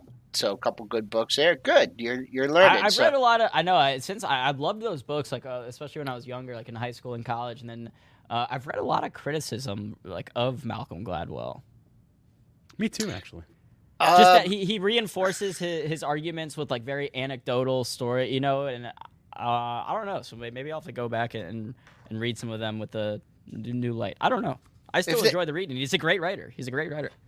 and uh, it's the um, it's that Mizzou in you, that that journalism school, right? That uh, that that that uh, brings that out in you in the education. But uh, all right, so what do we, do we have? Um, anybody in the green room yet, or or Uh, yeah, I see some people I see here. Gene. We need his camera on though. I- i- Gene- is Gene- Gene is Gene he is not going to be on camera today? he's not going to be on camera. Yeah. Okay. Yes. Well, every time he goes on CNBC, he puts his camera on. I'm just messing with Gene. We, we, we've we've interviewed Gene a couple times on Benzinga. We love having him. Some some great insights and, and content from Gene. You know, the only, the only person that's got a nicer setup than us is Todd Gordon, and I see him here right Oh, now. yeah. As well. So, so you know what? Since we're gonna run out of time anyway, we might as well just start this now. So let's bring on Todd and his beautiful setup there. What's up, man? What's going and, on, uh, guys? and we'll bring on Gene. Gene in here, audio only. Gene, are you here? I am here. Can you hear me? Okay, we got Gene on the phone, and we got Todd from. Uh, Todd, you just revamped your entire studio. Well, not just right, but like you did it a little while ago, right?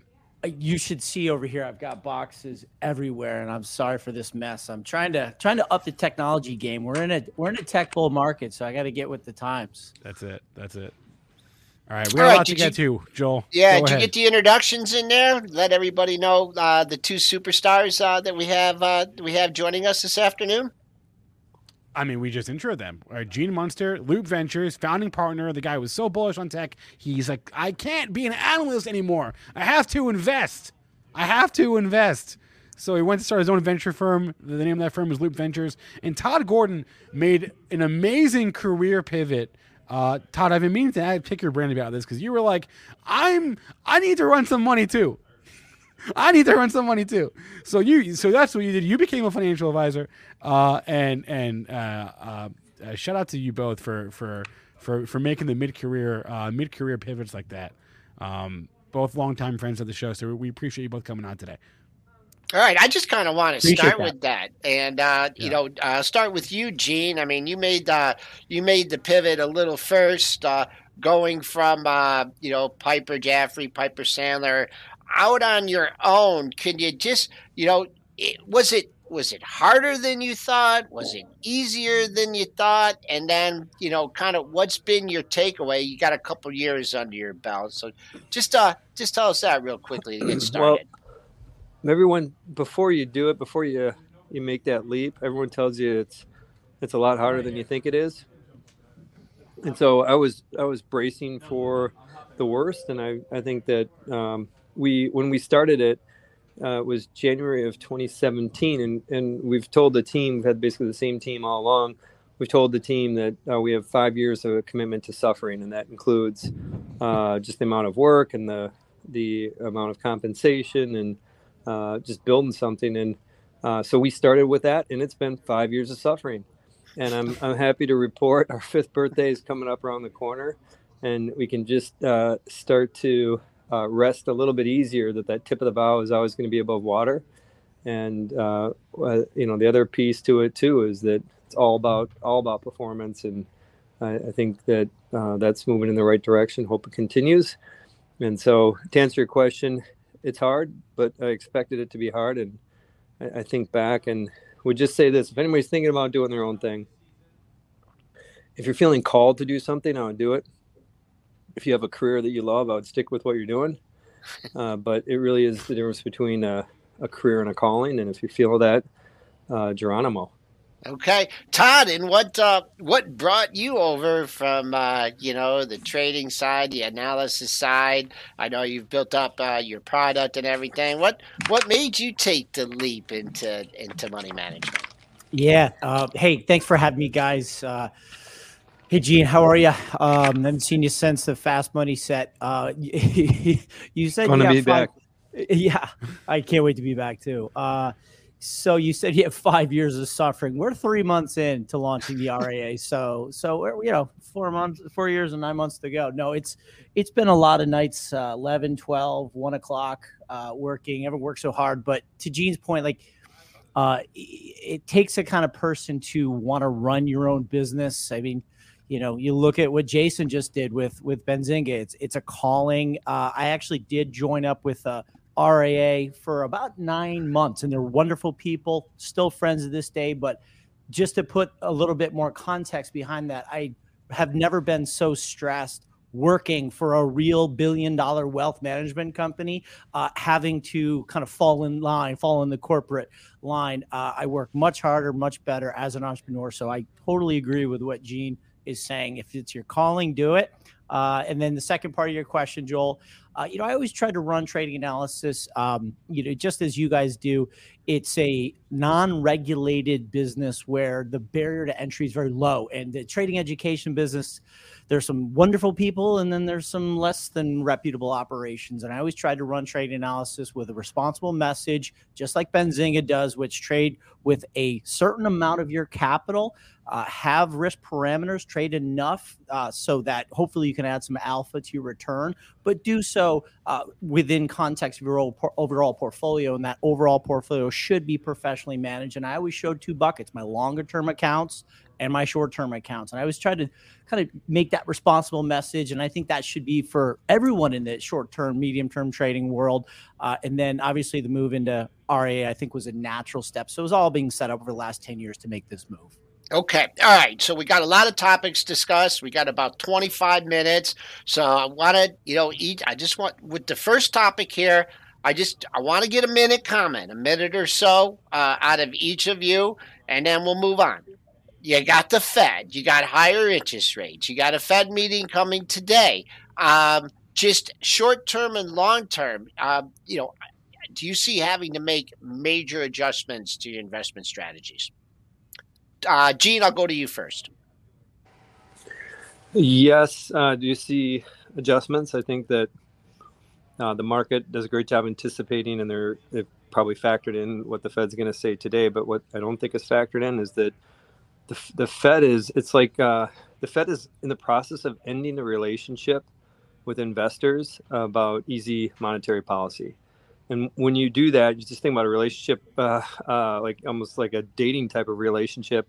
Uh, the best thing to do is just let them down, uh, let them down easy. Do it over a period of uh, months. Start to kind of change the language a little bit, and uh, versus just dumping. I don't think the Fed is going to dump investors today, but I think they that's where they're going, and and specifically about more rate hikes and a steeper curve than what's been anticipated. We can talk about why I believe that. Uh, but uh, the way I, I, play this forward is I think that the mark, market probably is up after today because all the anticipation and bet the language is going to be somewhat um, uh, kind of soft landing isk. But then we fast forward to the end of January and we've got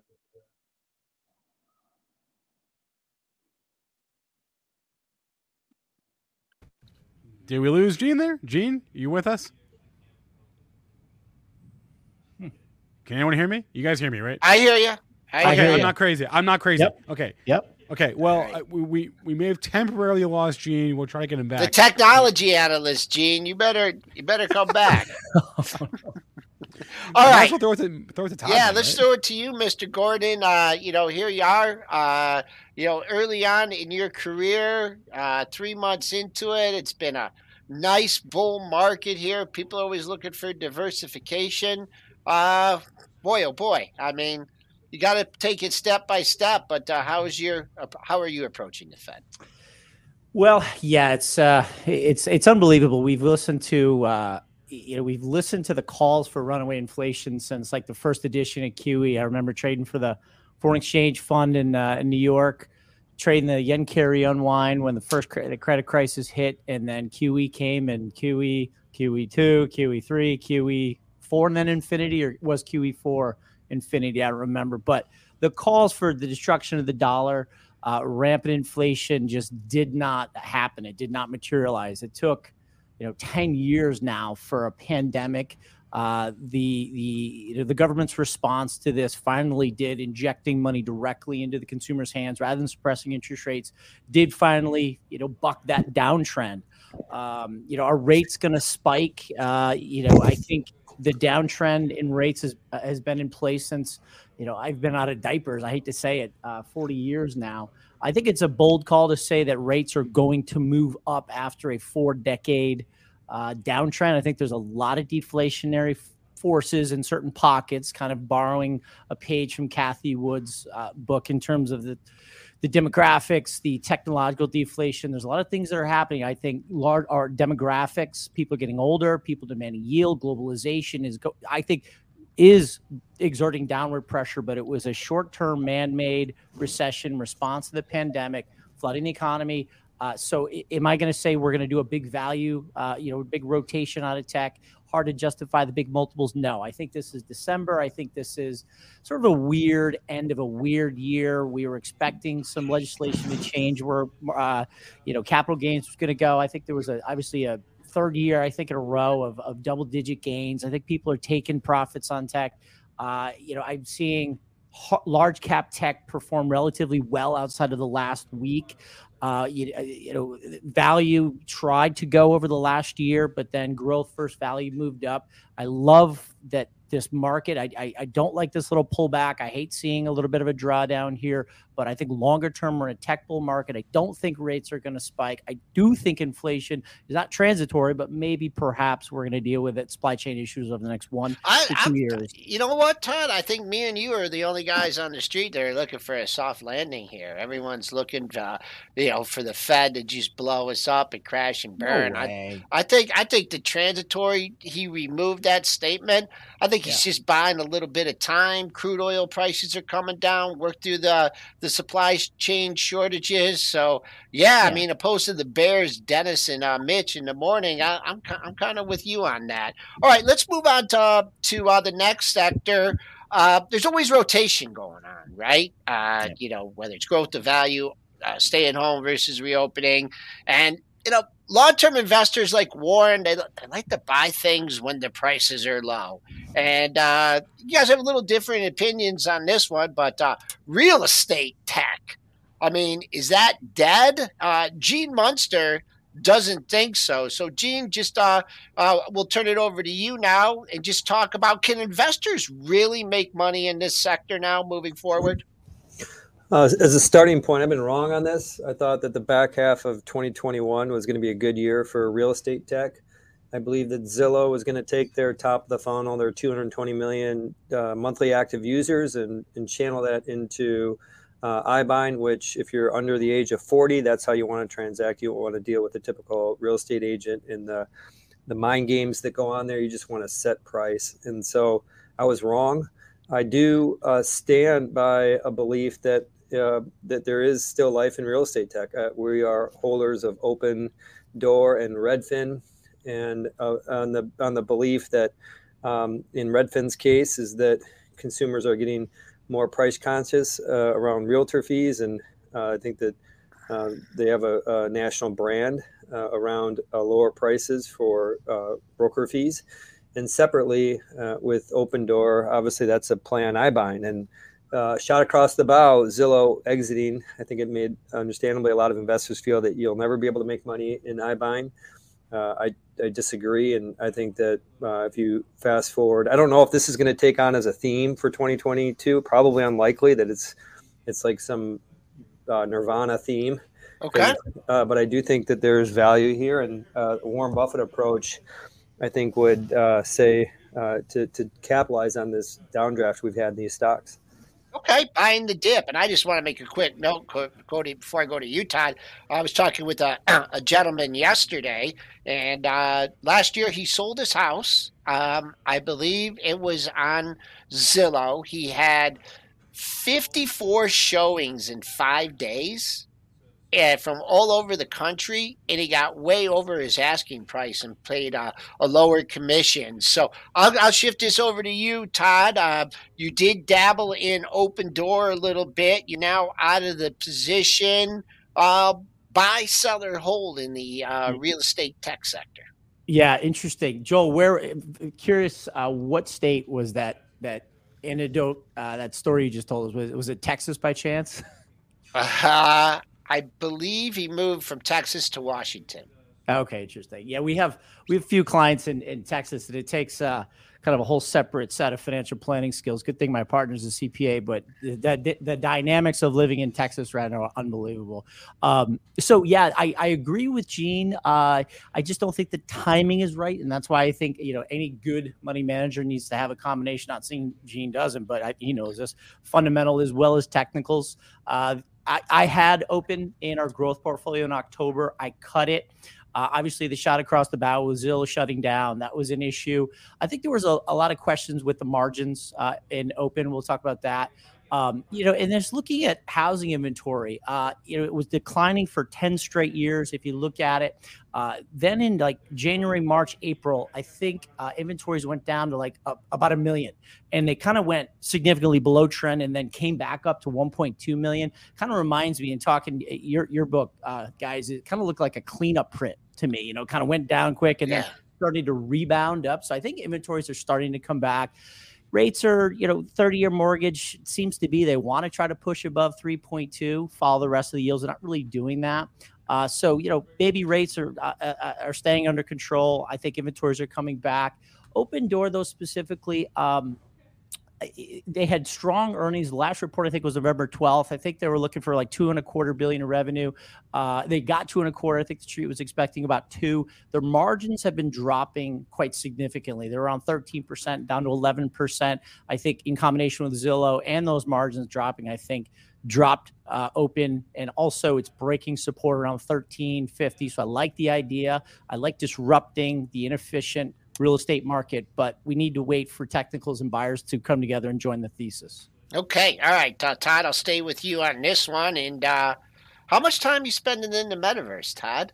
Uh, you know, let's talk a- about the I'm metaverse. such a dork uh oh, what's he Wait, gonna wait, show what- us what- here? What's that? i mean What do we got? what do you mean What do Oh, you mean is it an what do I got? Oculus? Is it an I mean, Oculus? please tell me nobody everybody has tried one of these gene have you have you been Wait, have you is it is thrown it, is it an Oculus? Oculus? I- I'm there. do you have them I do. I've got Quest 2. is that what i have is that the latest Uh, that's what you're holding right now. Yep. Okay, yeah, yeah. Um, they're I don't know what they're called. Uh, they're, they're awesome. Um, I did a uh, I did a video for CNBC. Uh, so I record this this show called Trading Nation here, sponsored by Schwab, um, and I you literally have the ability with Oculus to do a virtual reality analysis session. In the, the software is built into these right now where you literally i have three 34 inch monitors. I can sit my butt on a beach put the goggles on and you can break out your monitors and put them anywhere you want. I logged on the platform and i did an actual options trade in virtual reality uh, point being of that story is the technology is there covid uh, i think only accelerated the technological technological trend we are on we are going to be uh, transacting business uh, we're going to have virtual shows. We're going to have meetings in VR. The technology is already there.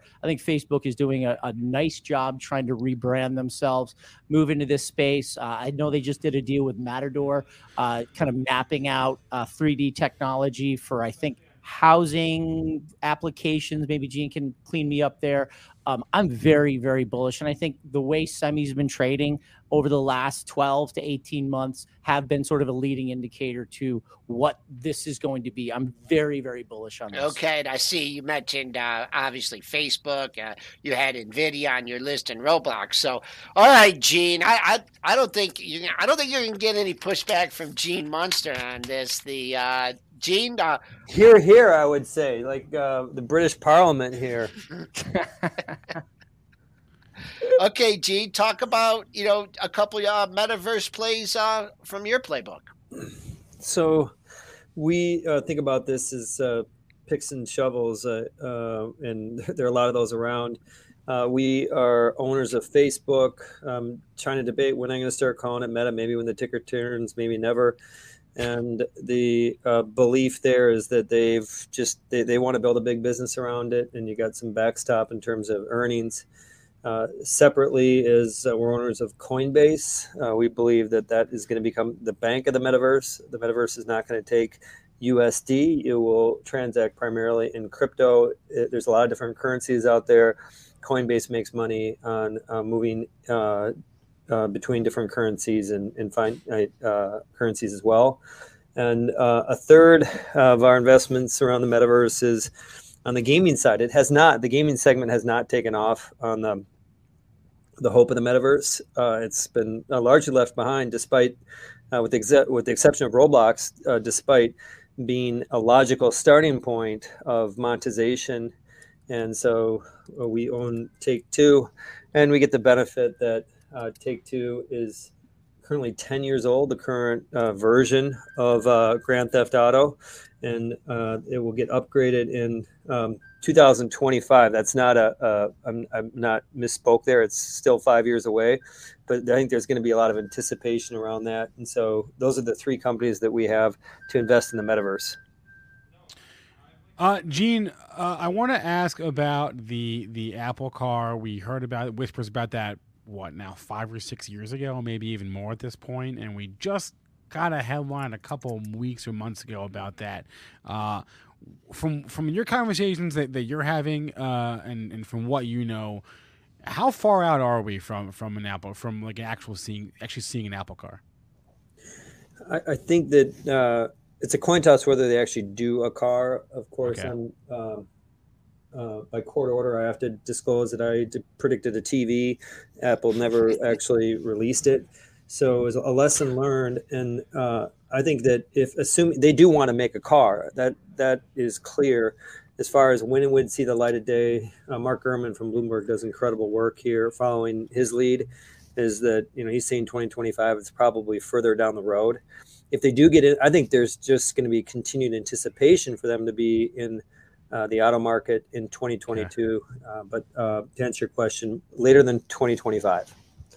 Wait, Todd wanted to follow up real real fast about Roblox. Todd, go ahead.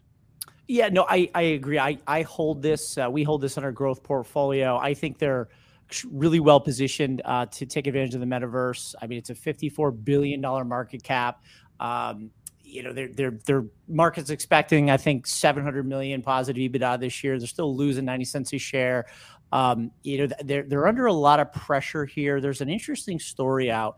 I'd like to sort of address. Uh, any of you guys have kids and they're uh, hooked into Roblox, you see how uh, just uh, captivating it is to, to young kids, which makes me a little concerned. But it's an unbelievable platform. They're going to be exchanging digital tokens. Uh, we hold it. I don't like the sell off, and there was some. Um, there's some concern on, on a on a report. Actually, it was out in August, and I'm curious if you guys can confirm this. I'm not seeing a lot of mainstream coverage. Um, there's they're, they're sort of engaging in like predatory practices with the developers. Um, they they give up a very significant amount of the revenue they report uh, to the developers, but a lot of the development is done by the kids. Kids get paid in Robux. It's not real cash. Then they throw a minimum withdrawal of about a hundred thousand Robux. This is the digital currency. When Yeah. kids try to withdraw this, it actually is equivalent to a thousand, but then Roblox keeps a vast majority of it. The kids only get three hundred and fifty dollars or so. So they're they're. I think I think some of the pressure we're seeing here is these predatory practices, plus the games.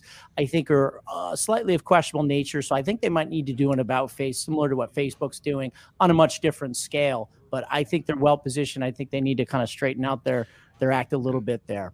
And so it sounds like what you're saying is Roblox could could be in the position that Facebook is in now in terms of um, bipartisan agreement that we don't like you, right? Uh, and that and that you know maybe some regulatory hurdles coming down the pipe, maybe. Yeah, yeah, I'm not seeing this story kind of get uh, mainstream yet, and I'm saying the Okay. stock was down 12, so down 11.9 percent right now. So uh, I did just buy the pullback here. I put it uh, in the portfolio a couple weeks ago. I don't like this action. I'm still very bullish on it. Um, Okay. They've grown revenues. I think you know, they're up 100 percent past three quarters. Revenue growth is unbelievable. Uh, they just reported their their stats today. I think daily active users up 30 percent. Revenue expect to go 30 percent uh, you know, some really strong numbers, and people are trying to figure out why the stock's under so much pressure. I wonder if it might be that. Uh, and then Todd, just to go back to the conversation about Apple we were having. Um, I guess we can look at next year. Uh, let's start with next year. I mean, Apple obviously the driver of the market. Uh, at least it was for a couple days ago, not so much, or the couple last week, not so much, not so much this week here. But like, uh, where's your head at for Apple uh, as far as the next next next few months, or even next next twelve months? Yeah, I mean, I like um, I like where we're headed, and I like the the story around uh, iPhone 13 and the 5G uh, super cycle. You know, margins are good. Uh, I think last quarter, uh, looking at uh, notes here, product sales were uh, 42 billion compared to revenues of uh, 65 billion, so 34 percent on margin. Um, they're increasing their services significantly. Um, you know, their margin on services is upwards of 70%. I'd expect uh, that to double in the next 10 years. So I like that. Uh, you know, the Apple iPhone, it's, I think they roughly cost $500 to make. They source products, they source materials for that all over. They're selling it for a thousand, eleven, twelve hundred dollars. Um, you know, I can't help but think, you know, with with what's going on in, in China, I think the stronger dollar is weird. We're actually starting to see some of these hardware companies with fair valuations starting to perform well, even in a stronger dollar environment. And you got to think, you know, uh, you know, with stronger dollar, maybe we're keeping some of the input costs lower. Uh, you know, we're we're importing less inflation, and I can't help but think, does that help? You know, aside from materials sourced in China, outside of the rest of the countries that produce materials that go into these products with a stronger dollar, does that help uh, margins a little bit for for products? And you know, I know that's against conventional thinking about multinationals. Uh, in the relationship to the dollar, I know Apple gets 60% of the revenues overseas. So uh, seems to be the stronger dollar is helping the fairly valued tech stocks. Uh, and, uh, you know, again, back to the opening statement dollar being destroyed with everything that's happened, tons of liquidity going into the system. That's not what's happening. Dollars uh, being very strong. And it's just continuing to drive. I'm getting off topic here a little bit, but I almost wonder if this is a little bit of a 1999 98 where foreign currency transactions are being done to buy dollar to buy our our stocks and that's going to lead to a direct correlation so just getting off off topic there a little bit That's but i want to throw the dollar in there i think that's interesting Like, it's like the the term fairly valued, you just triggered like half of FinTwit with that. Um, you know, a little bit of a subject, subjective thing, but maybe not. Uh, Gene, anything that Tyler just said there that you don't agree with? Uh, general agreement. I'm, I think all of that is um, the framework. I think about for the stock to move higher, which I do think there is upside. We need multiple expansion. It's a, it's it is not of sound footing to make all of your investment decisions based on multiple expansion, as a as a general practice. I think that there will be multiple expansion on Apple in 2022, despite that sound footing comment, and because I think it's. Uh, um, as Barron's recently said, I think that the anticipation around metaverse products, um, mixed reality, uh, augmented reality headsets, autos will be ear splitting in 2022, which is good for the multiple. All right, Gene, uh, we're gonna we're gonna stick with you on this one, and uh, we're gonna talk Tesla, a stock that you've been following for a long time. We're currently under a little bit of selling pressure, and I just I want you to know that I I learned a, a new a new phrase uh, from Gene when going over the notes here. And Spencer, I'm gonna ask you, do you know what V two VTOL stands for? VTOL. Todd, do you know what VTOL stands for? I, I, I don't i have to plead ignorance. VTOL. That's Yep. a new one. That's a new one for me. What is it? stand for? Vertical takeoff and landing aircraft. Okay. Oh, am I awesome. am That's I a awesome. tech wizard or what? Just Oh. Sound like a pro. just That's being it. on the line with these two guys, I feel like uh, I must be in the metaverse and I must be like a, a, a genius. No, all right, let's That's go to Tesla here. You're talking e, you know, obviously the EV, you know, uh, the energy with their batteries. Where are they going with autonomy? You're also talking about HVAC. You're talking about VTOL. You're talking about robots. I mean, are they going to spread themselves too thin here? Or what, what's going to be the driver? What's going to be the driver to get this stock, you know, back in four digits? I think the driver is going to be deliveries and continuing to show that consumers want their product. I think if you look across auto right now, there's there's more competition than, than ever, but that competition is still largely missing the mark. Rivian and Lucid, uh, those companies, they uh, bravo for what they've accomplished so far in the public markets, but they haven't done the deliveries. They don't have a mainstream price car, and there's they're more seventy five thousand and up. And so I think deliveries, to answer your question, is the is the big driver here. It's all that that matters over probably the next couple years, and then you energy uh, their business, their solar panels, and their storage that starts to gain some momentum. And then you know the the HVAC. By the way, HVAC stands for just exactly the HVAC in your house. It's there's nothing very glamorous about that, but that's something that eventually that or vertical takeoff and landing that's decade plus out. But my point there is that we've got a roadmap, and uh, they're going to go go over it, go pursue it slowly, but that's what investors love is uh, growing companies that have other markets to grow into and i think uh, stock could be down a lot in 2022 i have no idea uh, but i think long term it still has a lot of upside to it All right, Todd, uh, going to you on this. You uh, you're you're bullish uh, on Tesla because of something that uh, Gene didn't mention. Why don't you uh, Why don't you bring that uh, to our listeners?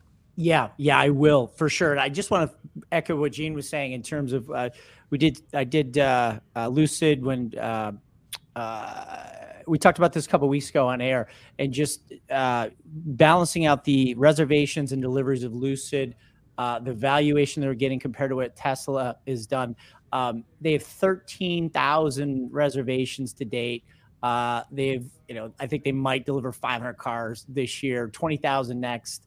Uh, I think there were maybe 50,000 two years out, and you're talking, you know, Tesla, which has delivered 600,000 cars plus the other parts of the business. I mean, it's it's not even close. And the, this Lucid car winning, I think that the Motor Trend car of the year, it's a hundred and twenty-five thousand dollar price point car. I thought that was such a misleading kind of statement. This is not the market that Tesla, uh, all of the market that Tesla's going after. But what I can't help but think, um, and I've been searching the internet for this, I don't see how Elon is not going to tie SpaceX into the passenger vehicles, uh, taxi service, but more the passenger vehicles. Not only over the air update, but a good combination of camera, uh, radar. I don't know if he goes LiDAR, but the communication between the cars, uh, the the 5G towers are not, I think, sufficient enough to get coverage. Uh, the, the, range is actually quite short. I don't know how te- how Elon is not playing this game that he's going to connect satellites to the to the cars. I think he has about 1,500, 2,000 satellites, give or take, in the air right now. FCC has permissioned him for 40,000 lower Earth orbit satellites. He's going to blanket the globe. That's going to provide seamless internet coverage that is going to assist the autonomous driving uh, game. And I just don't see how he doesn't destroy the competition with this. Everyone else is caught. There's there's a there's one Chinese company. I was reading an article um, yesterday prepping. I, I forgot they are building uh, a car with these hexagon type deals in them that are able to be smaller size receivers for the the, the satellite uh, whatever. I, i'm not i'm a little out of my league here but there are companies who are doing this and i just i i don't see and elon saying he's he's not doing it. He said they're only for rvs and trucks. You know elon's probably trolling us um, i'd love to know what you guys think and how if that happens how tesla doesn't take everything Gene, you wanna you wanna comment yeah, on I, that? I would love Gene's thoughts be- be- before my own, personally. Gene, I know Gene's here. I see you. Check. Make sure you're not on mute. Is that any better? Yeah, we got you. We- we got you. Uh, I think Tesla's in the driver's seat there, and I think it's their uh, to answer your question. I think it's their game to to win, to lose, and uh, I didn't think of that piece as one of the reasons why I was, uh, or kind of some of the catalyst to it, but it makes a ton of sense. Okay, all right. Well, we're coming up on the thirty-minute mark here, and uh, I just want to get uh, some some closing thoughts uh, from each of you. Uh, Todd, you know, in your new role, you know, money management, um, trader, technical analysis. What do you, what what one clue? you know, one one not I wouldn't say a clue, but like one valuable lesson from investing and being in the markets that you know short term traders, long term traders. What's what's one tenet that you kind of like to stick to, and you kind of feel that uh, it's been a, a, a positive catalyst in your career? Yeah, um, it's a great question. I really appreciate that. Uh, you know, starting a, a- wealth management business, opening an RIA, and, and talking to the wonderful clients uh, who are coming in and considering coming in, and, and I'm looking, I'm able to look inside of their accounts and, and see what they're actually doing. And these are the same people who are coming to us that listen to Benzinga and listen to all the day to day content. And there's, I think, the the technology age we're in uh, is is a wonderful thing in terms of opportunities out there to be properly invested. But at the same time, as a function of the digital, I think the second wave of this digital revolution that we're in also creates a, a very quick pace of information, a lot of information, and I think it adversely affects the mindset of investors. And unfortunately, guys, I think a lot of the people who are very tuned into the day to day are often focused on the negative, the, the down headlines, the the sensationalistic, scary headlines, who are by design to get their attention because you know that's how you get eyes on a on a story uh, or the loudest guy on Twitter or or whoever. Uh, it's leaving a lot of people underinvested. So I think it's it's amazing how much money has been left off from people who are very intelligent, very successful jobs in other area who who just get very sucked into the information flow, which today is so quick and so so thick. So be sure to just listen, know what's being said out there, but really don't try to be in and out of the markets with that core piece of your portfolio. Uh, you know, I just did a study, 100 year Dow. I think Dow's never been down six years in a row. You know, aside from the 1929 correction, Dow's never been down 50, more than 56% in those five or six significant corrections. So, you know, a lot of people are worried to be in the market. If you look at what history's done, the drawdowns are not that bad when you get past and you have a longer term holding time frame. So just make sure you understand the difference between investment money. Don't sit there and try to time in and out with that long term money. If you want to trade in the short term, do it. I agree with that. And Gene, a little bit different uh, question for you. This is uh, coming from um, our own Aaron Bry. Um, he said, could you ask Gene when, when he first started following Apple and starting, you know, following technology stocks, you know, what was it, uh, you know, that, that made you latch on to this company? Can you remember one particular incident and what, you know, just something, what, what was the tipping point? Because you, you've been, what, following that stock since like the, uh, the mid 90s, correct? What, you know, can you remember going back that far what it was? And and he, the reason he wants the answer to that is because he wants to find the next Apple. He wants to do his own research and not have to rely on other people. Uh, Gene, I love it. Yeah, and that's I appreciate the uh, opportunity to go down memory road here, and would just say is that. Uh, um, we want to get this right going forward. We're happy what Apple's done over the years, but we want to get it right going forward. It, it was a very clear uh, moment for me um, for a holiday gift. Uh, just after the a few months after the iPod uh, got out, I was lucky enough for my family to get me a, an iPod.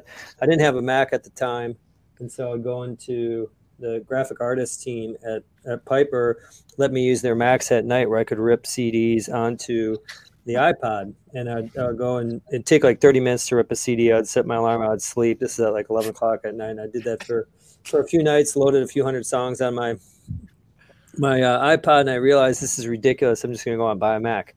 And there uh, came the the theme of the Halo, and what what actually uh, happened was when you just realize like this is so good, uh, and and the world doesn't understand it. Uh, that's that's those are the aha moments. I think uh, I have been positive on Tesla. I uh, I'm I don't think uh, I think there are other people. Cathie Wood was well there before I was, um, and but I, I, think there's probably some similarities to people who got Tesla right at first. I remember one person, original buyer of Tesla, he bought the car and then he went out and bought a bunch of the stock. And uh, it's there, you know, those kind of moments happen probably once a decade, but when they happen, you know it and take action. Awesome. Uh, Gene Munster is the uh, one of the founding partners of Loup Ventures. Uh, Gene, we always appreciate your insight as always. And Todd Gordon, uh, want to give Todd a plug as well because Todd uh, is not only a CNBC contributor, but he's the founder of Inside Edge Capital Management. Uh, Gene, Todd, uh, thank you so much for coming on Benzinga Live today. Always a pleasure to chat with you both. Thank you. Thanks, Thank guys. Had a lot of fun. Appreciate it. Yeah, great input. Thanks, Todd. Thanks, Gene. See you guys. All right. All right. Have a good one, Todd. Have a good one, Gene. All right. And Joel, that was fun. Yeah, man. I mean, the wisdom between those two guys. I mean, I don't know. It just it, it oh. it's you know you can read stuff in textbooks and you can look at the charts all you want and you can you know you can anticipate earnings and you can make fun of Wall Street analysts. But you know when when you spend time with with people that are so dedicated to their you know their profession and and are just so I mean so level headed in what they're talking wait, about. Wait, real fast. And hold on, Todd, before you leave, I see Todd lurking. Todd, it, it, there was a question in the chat about someone, uh, Ra- Raz at One Oak said he. Uh, He's interested in becoming a financial advisor. If you could drop some insights for for him uh, in in the live in the YouTube chat right now, would appreciate that because Todd just made the pivot himself. Um, but uh, Joel, uh, thank you so much for arranging that. Uh, you know, Gene and Todd are busy guys, obviously.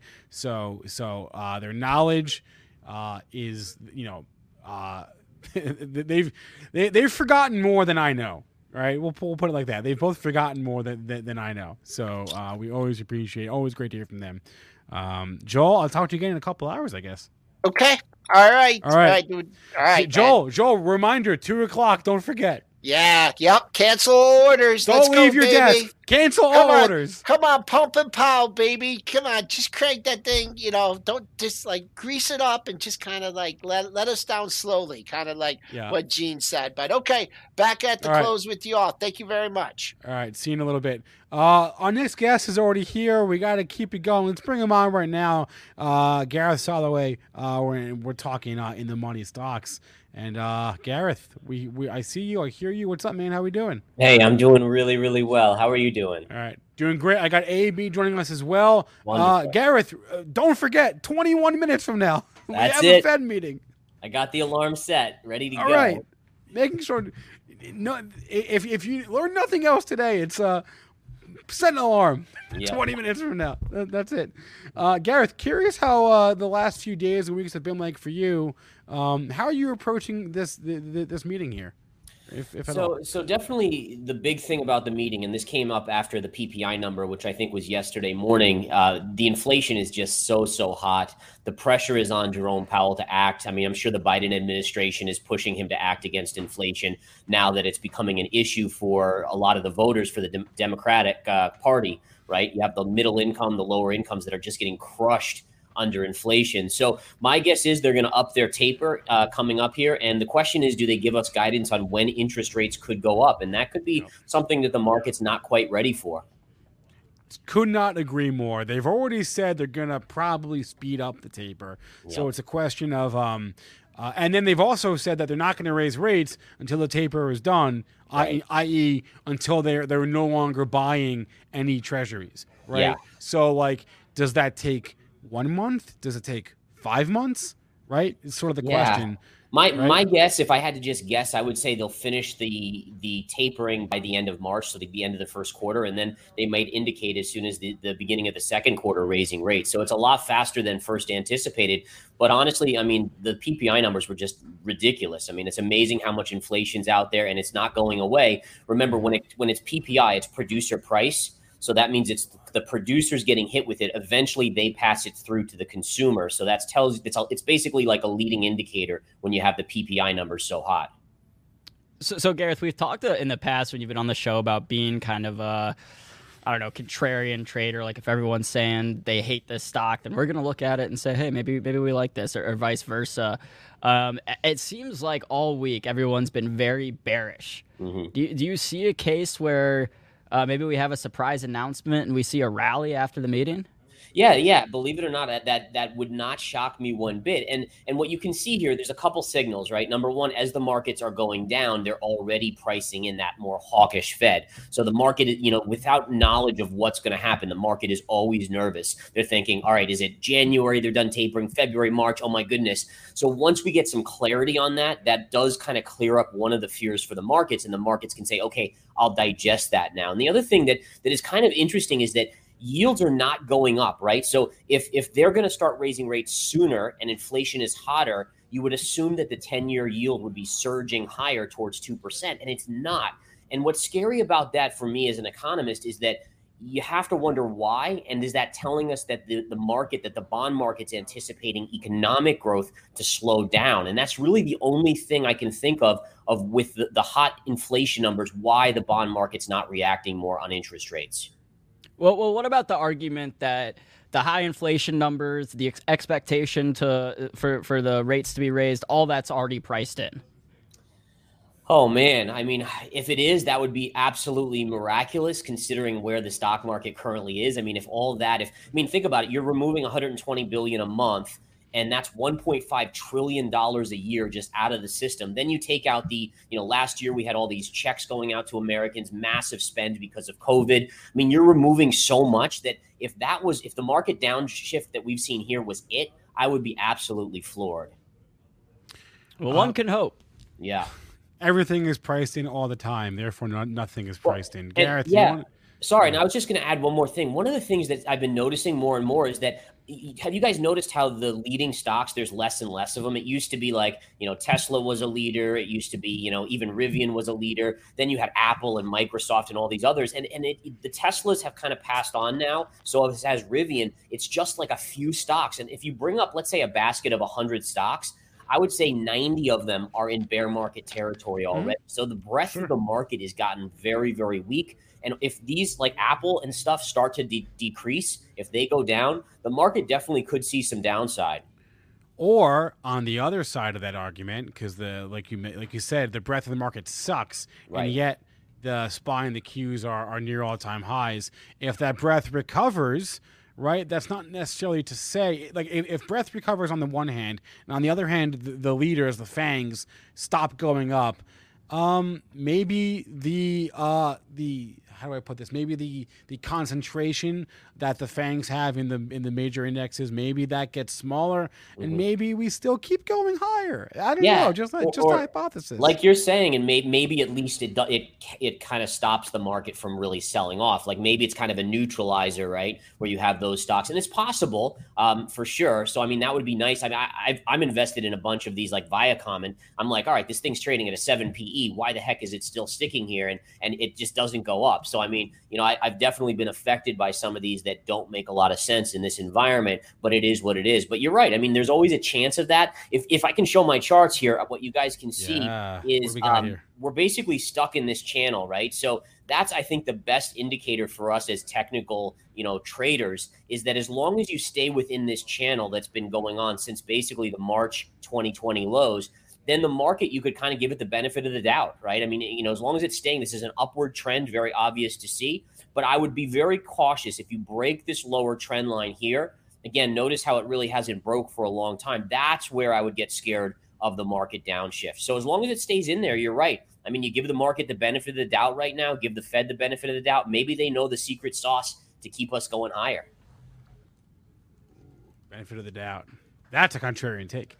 Uh, okay, so what, Gareth? What, what what stocks are on your radar? Obviously, with the caveat that everything that we say now could go out the window in 15 minutes. But uh, what are what's on your radar right now?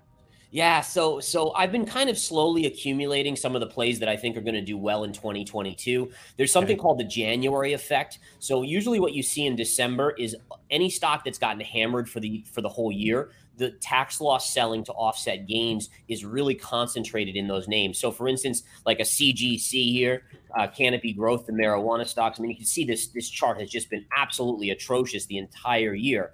So there's going to be additional selling into the end of December. But once you get into January, all that selling, if anyone was going to sell this stock, they're going to do it in December for the tax loss purposes, which removes a lot of uh, sellers in January. And you usually see what's called the January effect, and it usually sees a pop to these stocks. So something like this, Viacom, Discovery, AT and T. I'm kind of focusing on better quality in many cases. Not that CGC is the greatest of quality, but an AT and T that pays a good dividend. You know, this stock again has just been pounded and probably seeing some tax loss selling over here. So these are the ones where I'm saying, okay, it's a good quality stock, pays a great dividend, profitable, and it's been beaten down. I feel safer in these names versus a Tesla or something else that is basically shot to the moon over the last 12 months or so. Okay. Yeah, I, I I'm down with that. It, it, it it's so funny because val every there have been periods, very brief periods over the last couple of years, maybe a couple of days or even a couple of weeks or even a month, is where where value outperforms. And Yeah. for those brief windows of time, all the value nerds are like, "See, see, I told you," but it never lasts. It I know. It never lasts. It like keeps teasing us, us, you know, who are investing in these Yeah. stocks. You know, you get these little blips up, and then it just kind of reverses and takes it all away. Yeah, yeah, yeah. That discovery chart, Viacom looks identical. They're, Yep. they're disgusting. Um, gosh. Yeah, there there was an interesting note by an analyst yesterday that said Discovery, once the merger gets closer with HBO Max, could double in value based on the valuation that HBO Max is going to bring to the table. So again, doesn't mean a hill of beans, frankly, but but just worth kind of keeping an eye on that these things have gotten so cheap that that there is some sort of value. And again, if you're if you're someone like me that's concerned about the Fed withdrawing a lot of their liquidity, you want to kind of go. If you still want to be long the market, you want to be carefully long and stocks that have been beaten down that are good quality names are a little bit not to say safe safe but safer than other names i would say Yeah, I forgot all about that. That was like they announced that like six months ago. The, Yeah. The, the, so Discovery. So okay. So eight, what's the merger again? AT and T is spinning off like Warner Media, right? Yep. Uh, and, and they're merging that spin off with Discovery. Is that correct? I think that's correct. I don't that's that's what i've heard right so yeah you Okay. have so so you know what i do is i'm looking at like a netflix valuation or, or something else and not that hbo max is quite as big as netflix but i'm saying to myself you know they spin this thing off you know they combine these companies it's got to be a you know close to a hundred billion dollar company right there um, is that good for AT&T? I assume AT&T will still own some of that that new company. Um, so that could be a value play. And then also, what is I don't I don't I got to look closely at the deal, like what share size, how many shares of HBO Max and so forth, or Time Warner Media goes to Discovery. But uh, you know, it to me, it's one of those things where when it's beaten down this much, you know, tucking a little bit away into next year when the merger happens could be a good play.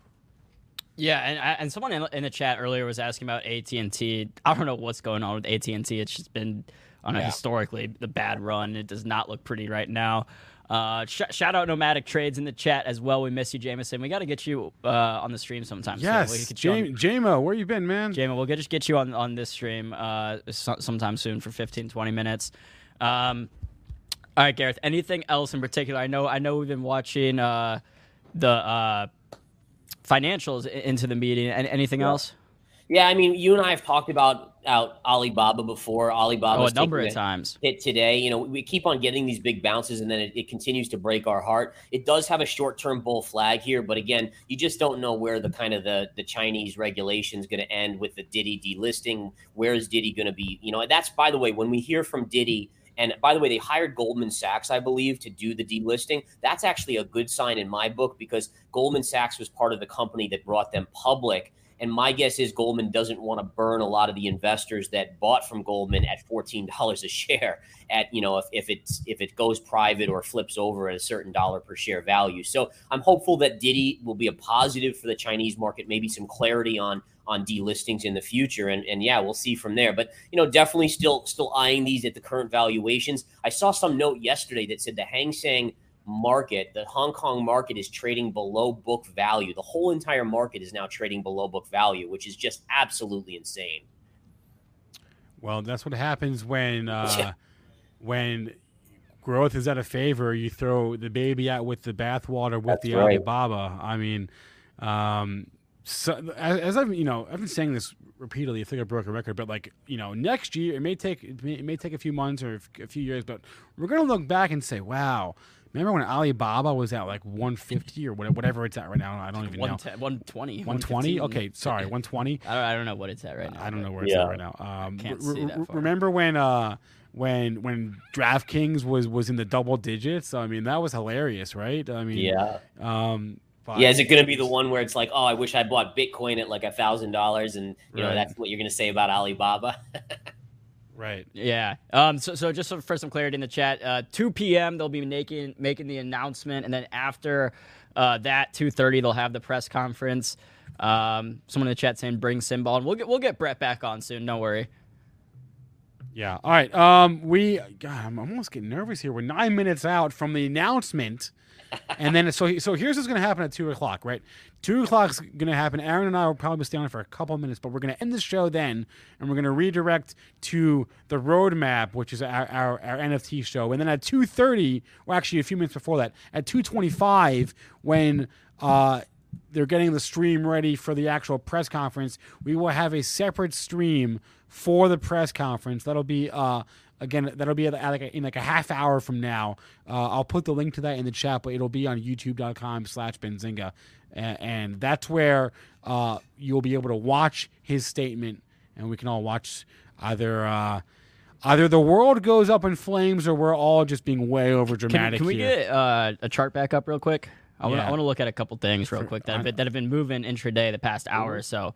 Uh, Gareth, let's pull up SoFi. We were talking about SoFi earlier, um, and I, I saw on the yeah, let's go like 15 minutes or something. yeah, there you go. So I don't know if it, if this is wh- why SoFi is moving up this much, but Bitcoin is too. So maybe it's it's. Um, let me see. So that's your that's your intraday short term resistance coming up. Looks like around 1450. If it can break through 1450, it's got might get some legs and additional squeeze. Yeah. Well, we're gonna have to wait and see what happens uh, to see if, if if whatever the, the Fed announces will have an impact on SoFi. But I, I found that interesting. SoFi up about two and a half percent over the last hour. So Bitcoin moving nicely too. Yep. Yeah, let me bring up the Bitcoin chart here. Yeah, Bitcoin's been kind of in this stuck in this range recently where it's it's it's yeah, actually that's a great move. And this is all by the way, this is all jockeying going into the Federal Reserve announcement. I mean, this is Oh, what it is. I, I, you know what? I love that. Can we let's keep that up? And I'm I'm also looking at the Qs. Let, let's see if we can get the Qs, Bitcoin, and like the TLT up. Aaron, can you get the TLT up on yours, and we could just go back and forth? I don't care about bond yields. No, but I want to see movement. I want to see volatility. I want to see some action. Well, then let's let's look at VXX. Oh my gosh! Fine, VXX. You want to look at some VIX thing that? I don't know. Fine, TLT. I'll do Fine. TLT. No, well, what did we? Let's do VX. oh, there's TLT. I don't even know what the VXX is. What, what? How does it even work? It's just. It's It a- just tracks VIX. It just tracks. Is it an ETN? It's an ETN. Yep. Which Spencer, if you're curious about what an ETN is, Spencer can describe it to you. I'm not going to right now. Okay. I, I don't feel like it right now. All right. Uh, Bitcoin. Wow. Can we zoom in? Is it what is this? A 15 minute chart? Can we zoom in on that chart, Gareth? I want to look at the last those last few candles. Um, yeah. I I'm gonna really want to be looking at as many charts as I can in the next five, 10 minutes or so. Um, but that Bitcoin move, okay, this is gonna be worth watching in the next few minutes for sure. How does Yep. Bitcoin react to a Fed announcement? This will be hilarious if we see just the, the markets absolutely ripping after the, the Fed announcement because everyone has been so bearish, and it's like, look. What, what, what does it say? History doesn't repeat itself, but it often rhymes. We've had Yeah. Jerome. How many times have we Mark, seen the Mark? Twain said that. How many times have we seen the? Um, you know, Mark Twain's from Missouri. I, I was joking. Um, okay. um, but uh, Jerome Powell, like every time he's spoken in the past, what, two years, year and a half since COVID, really, the markets just go insane. So to bet against Jerome Powell right here, Yeah. I'm not doing it. I'm not going out buying puts. Um, but but let us know in the chat how you're playing this. Yeah, and I, I agree with you. I mean, in general, he's been, he, you know, he doesn't want to ruffle the market's feathers, right? I mean, you know, he doesn't want to cause a crash. He doesn't want people to remember him as the guy that caused a crash. So he's going to try to, he's going to say what he needs to say, but he's going to also, I think, say the Fed will always, just like he always says, the Fed will be there. If anything happens, we'll be there. We'll start, you know, things are subject to change. And he's going to try to kind of cushion whatever he says uh, if he has to be more hawkish. There's no doubt. So I wouldn't be surprised Oh. if the markets bounce. Wow, uh, Gareth, if we pull the SoFi chart back up and go down to maybe like a five minute, uh, looks like we we got to that level that you pointed out, and Oh, yeah. um, and kind of came down from there a little bit. So, like you said, we need to break through. What, what was the level you said? Fourteen fifty. Yeah, it seems like 1450 is the spot there. Now, let me get that right trend line. That's not the right one. Again, it, it, it's kind of to me, it, it might not be worthwhile like doing the charting on this stuff because anything could happen in four Right. minutes once this announcement is made. Um, Yeah. But SoFi definitely making a good move over the past hour or so. Uh, uh, let's see. Anyone in the chat got anything they're they're playing into the into the meeting? Quantum saying he's eyeing QQQ at 380. Let's take a look Uh, here. Jesus Reyes is saying he's absolutely bullish. HODL and to the moon. No fear. Love it, Jesus. But look at- I mean, just looking at the intraday Qs, I mean, this is the level it's got to hold down here, 384. If this gets broken on the Fed, then that could be trouble. I mean, you could see a big down day. So, you know, it's got a little downside. It could go without breaking that level, but that's your technical level right there. No doubt about it. Uh, someone Ch- Chintan is saying they're playing ARKK puts, so they're they're hoping for if you, if you're buying ARKK puts, you're hoping that they raise rates and growth just gets hit. Um, those ARKK puts. Would, if would you're buying print- arc, if you're buying ARKK puts now, you're hoping that they raise your rates in two minutes. That's what you're Yeah, hoping exactly. for, which is not going to happen. Just so we're clear. Um, that's we, really we don't know what's gonna happen. Roblox. So K- Kindred Duke said, Kendrick, how you playing Roblox? That's Roblox might be uh like the the epitome of growth tech name. You know. Yeah. Yep. There's your ARKK trend line. That's what it's been hammering on. So that's, I mean, it's amazing because as we go into this Fed decision, there are so many charts that are on key pivotal levels. So it's like you're either going to get a monster bounce or probably a big flush over the next few days. Someone the chat's flying now, so I can't see it. But someone said Tesla calls. I love that. I, I, that's what I like to hear. Some YOLO calls into the T- meeting. tech is moving. If you look at the ARKK, it's moving. We're above 91, almost at 92 dollars now in It's A- starting ARKK. So we are Probably inching up covering. Into could be could be hedging. We don't know. Uh, we are going to stay on for a couple of minutes past the hour. Um, Aaron, can you just share, can you share your charts so we- can just get a variety of charts going here? Because I, I want to go back and forth real quick. I'm going to try to get the statement. What- you wanted me to have TLT up, right? Wha- whatever you want. I don't actually care. We're just something. I, I've got ARKK on my screen. GameStop. Uh, Gareth's got Tesla. You, you want GameStop? I was kidding. No, I'll do, I, I'll do I feel like- can you do Bitcoin or something? I'll do Bitcoin. Okay, cool. It's a good. Um, yeah, uh, it, it could be a short covering, you know, but we, we are we are rallying. Rally is a strong word, but we are going up into this meeting here. Oh, there's definitely like positive momentum going into the meeting. I don't know if Yeah. that's uh, a good thing necessarily. I, we'll see. Hopium. yeah. Yeah, it's Tesla All right. starting to inch up a little too. All of these things are inching up. I asked this earlier, Gareth. I, I, I like to think that uh, Powell i- is, like driving to the meeting or he just got there and he, he's still about to decide what he's going to announce. Like he's going to flip a coin. He's like, yeah, I don't know. I'm feeling uh, I'm feeling no rates Yeah. today. Yeah. A no rates day. Well, and, and I, I think it's also important to remember that that sometimes the first move is the wrong move, meaning that I've seen the market flush initially, then reverse and rip, and then vice versa. Absolutely, So, be Gareth. ready Real for fast, that. Gareth. Can you, can you pull up Spy or Qs or something on, on Yeah. your end, just to, and, and and we'll All keep right, that here, we'll open do the here. spies. This is the spies Uh, 15 minute. There we go. Can, well, can you go to? Can I ask you to go to a one minute chart? Sure, it's gonna look crazy, Joel but- Joel would not like that, Spencer. dude. Chill with the. It's one minute. It's it's all right. It's, I'm just saying Joel does. Joel is not happy that I used them. All right. Starting to Uh uptick a little bit more.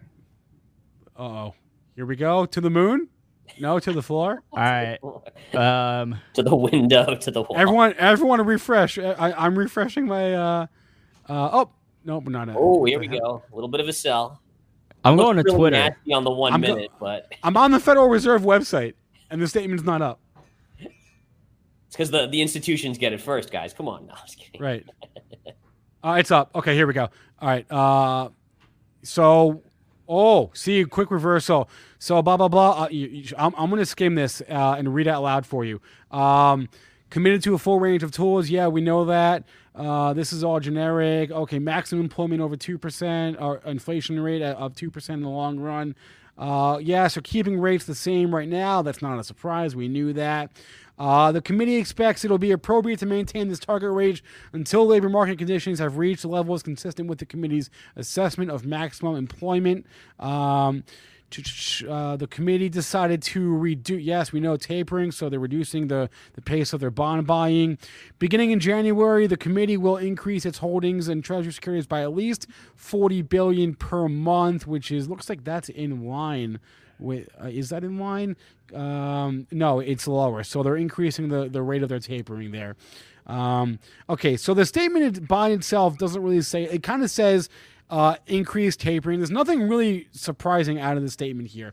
Uh, what chart is that? Is that the spy? This is the That was- spider one minute. You got a head and shoulders, but it hasn't broken yet. It's getting getting saved right at the neckline right here. Now they're starting to push it back up. They're trying to reverse this thing. Okay, the committee would be prepared to adjust the stance of monetary policy as appropriate if risk emerged. Yes, yes, yes, we know. Okay, it's all very boilerplate. That's how these things always are. Um, okay, so it's kind of what we knew, right? Obviously, no rate hike now, and more de- de- more deceleration, more tapering of their bond buying. Uh, can we pull up a chart here? I see we got the spy up. Uh, uh, do we have? Uh, yeah, let's pull up some tech. I, I- I've got tech up on my screen. I've got ARKK. Uh, ARKK popped and is now reversing. A- AB, you have Bitcoin. What's Bitcoin doing? Bitcoin's a hedge, supposedly. It's what they tell me. Um, Bitcoin not really moving. What's going on with Bitcoin? Is, is, is your chart? I don't know. Let me refresh it real quick. Let quick. me refresh your chart, please. Let's go back to Gareth. We got the spy. Okay, we dipped and we bounced. We dipped and we bounced. Still wavering though. Big drop. They might Big be waiting but- for the the statement. You know, you got Jerome Powell coming out to answer questions. That could be. Yeah, you get the earnings, but it's more about the guidance. Right, Yeah. exactly, exactly. So the statement that we just got was that uh, no rate hike w- now, which we knew, and uh, they're gonna keep on the tapering. They're gonna keep on uh, buying less bonds than they than they have been, and less treasuries than they have been, till eventually they get to a point where they're not they're not buying at all.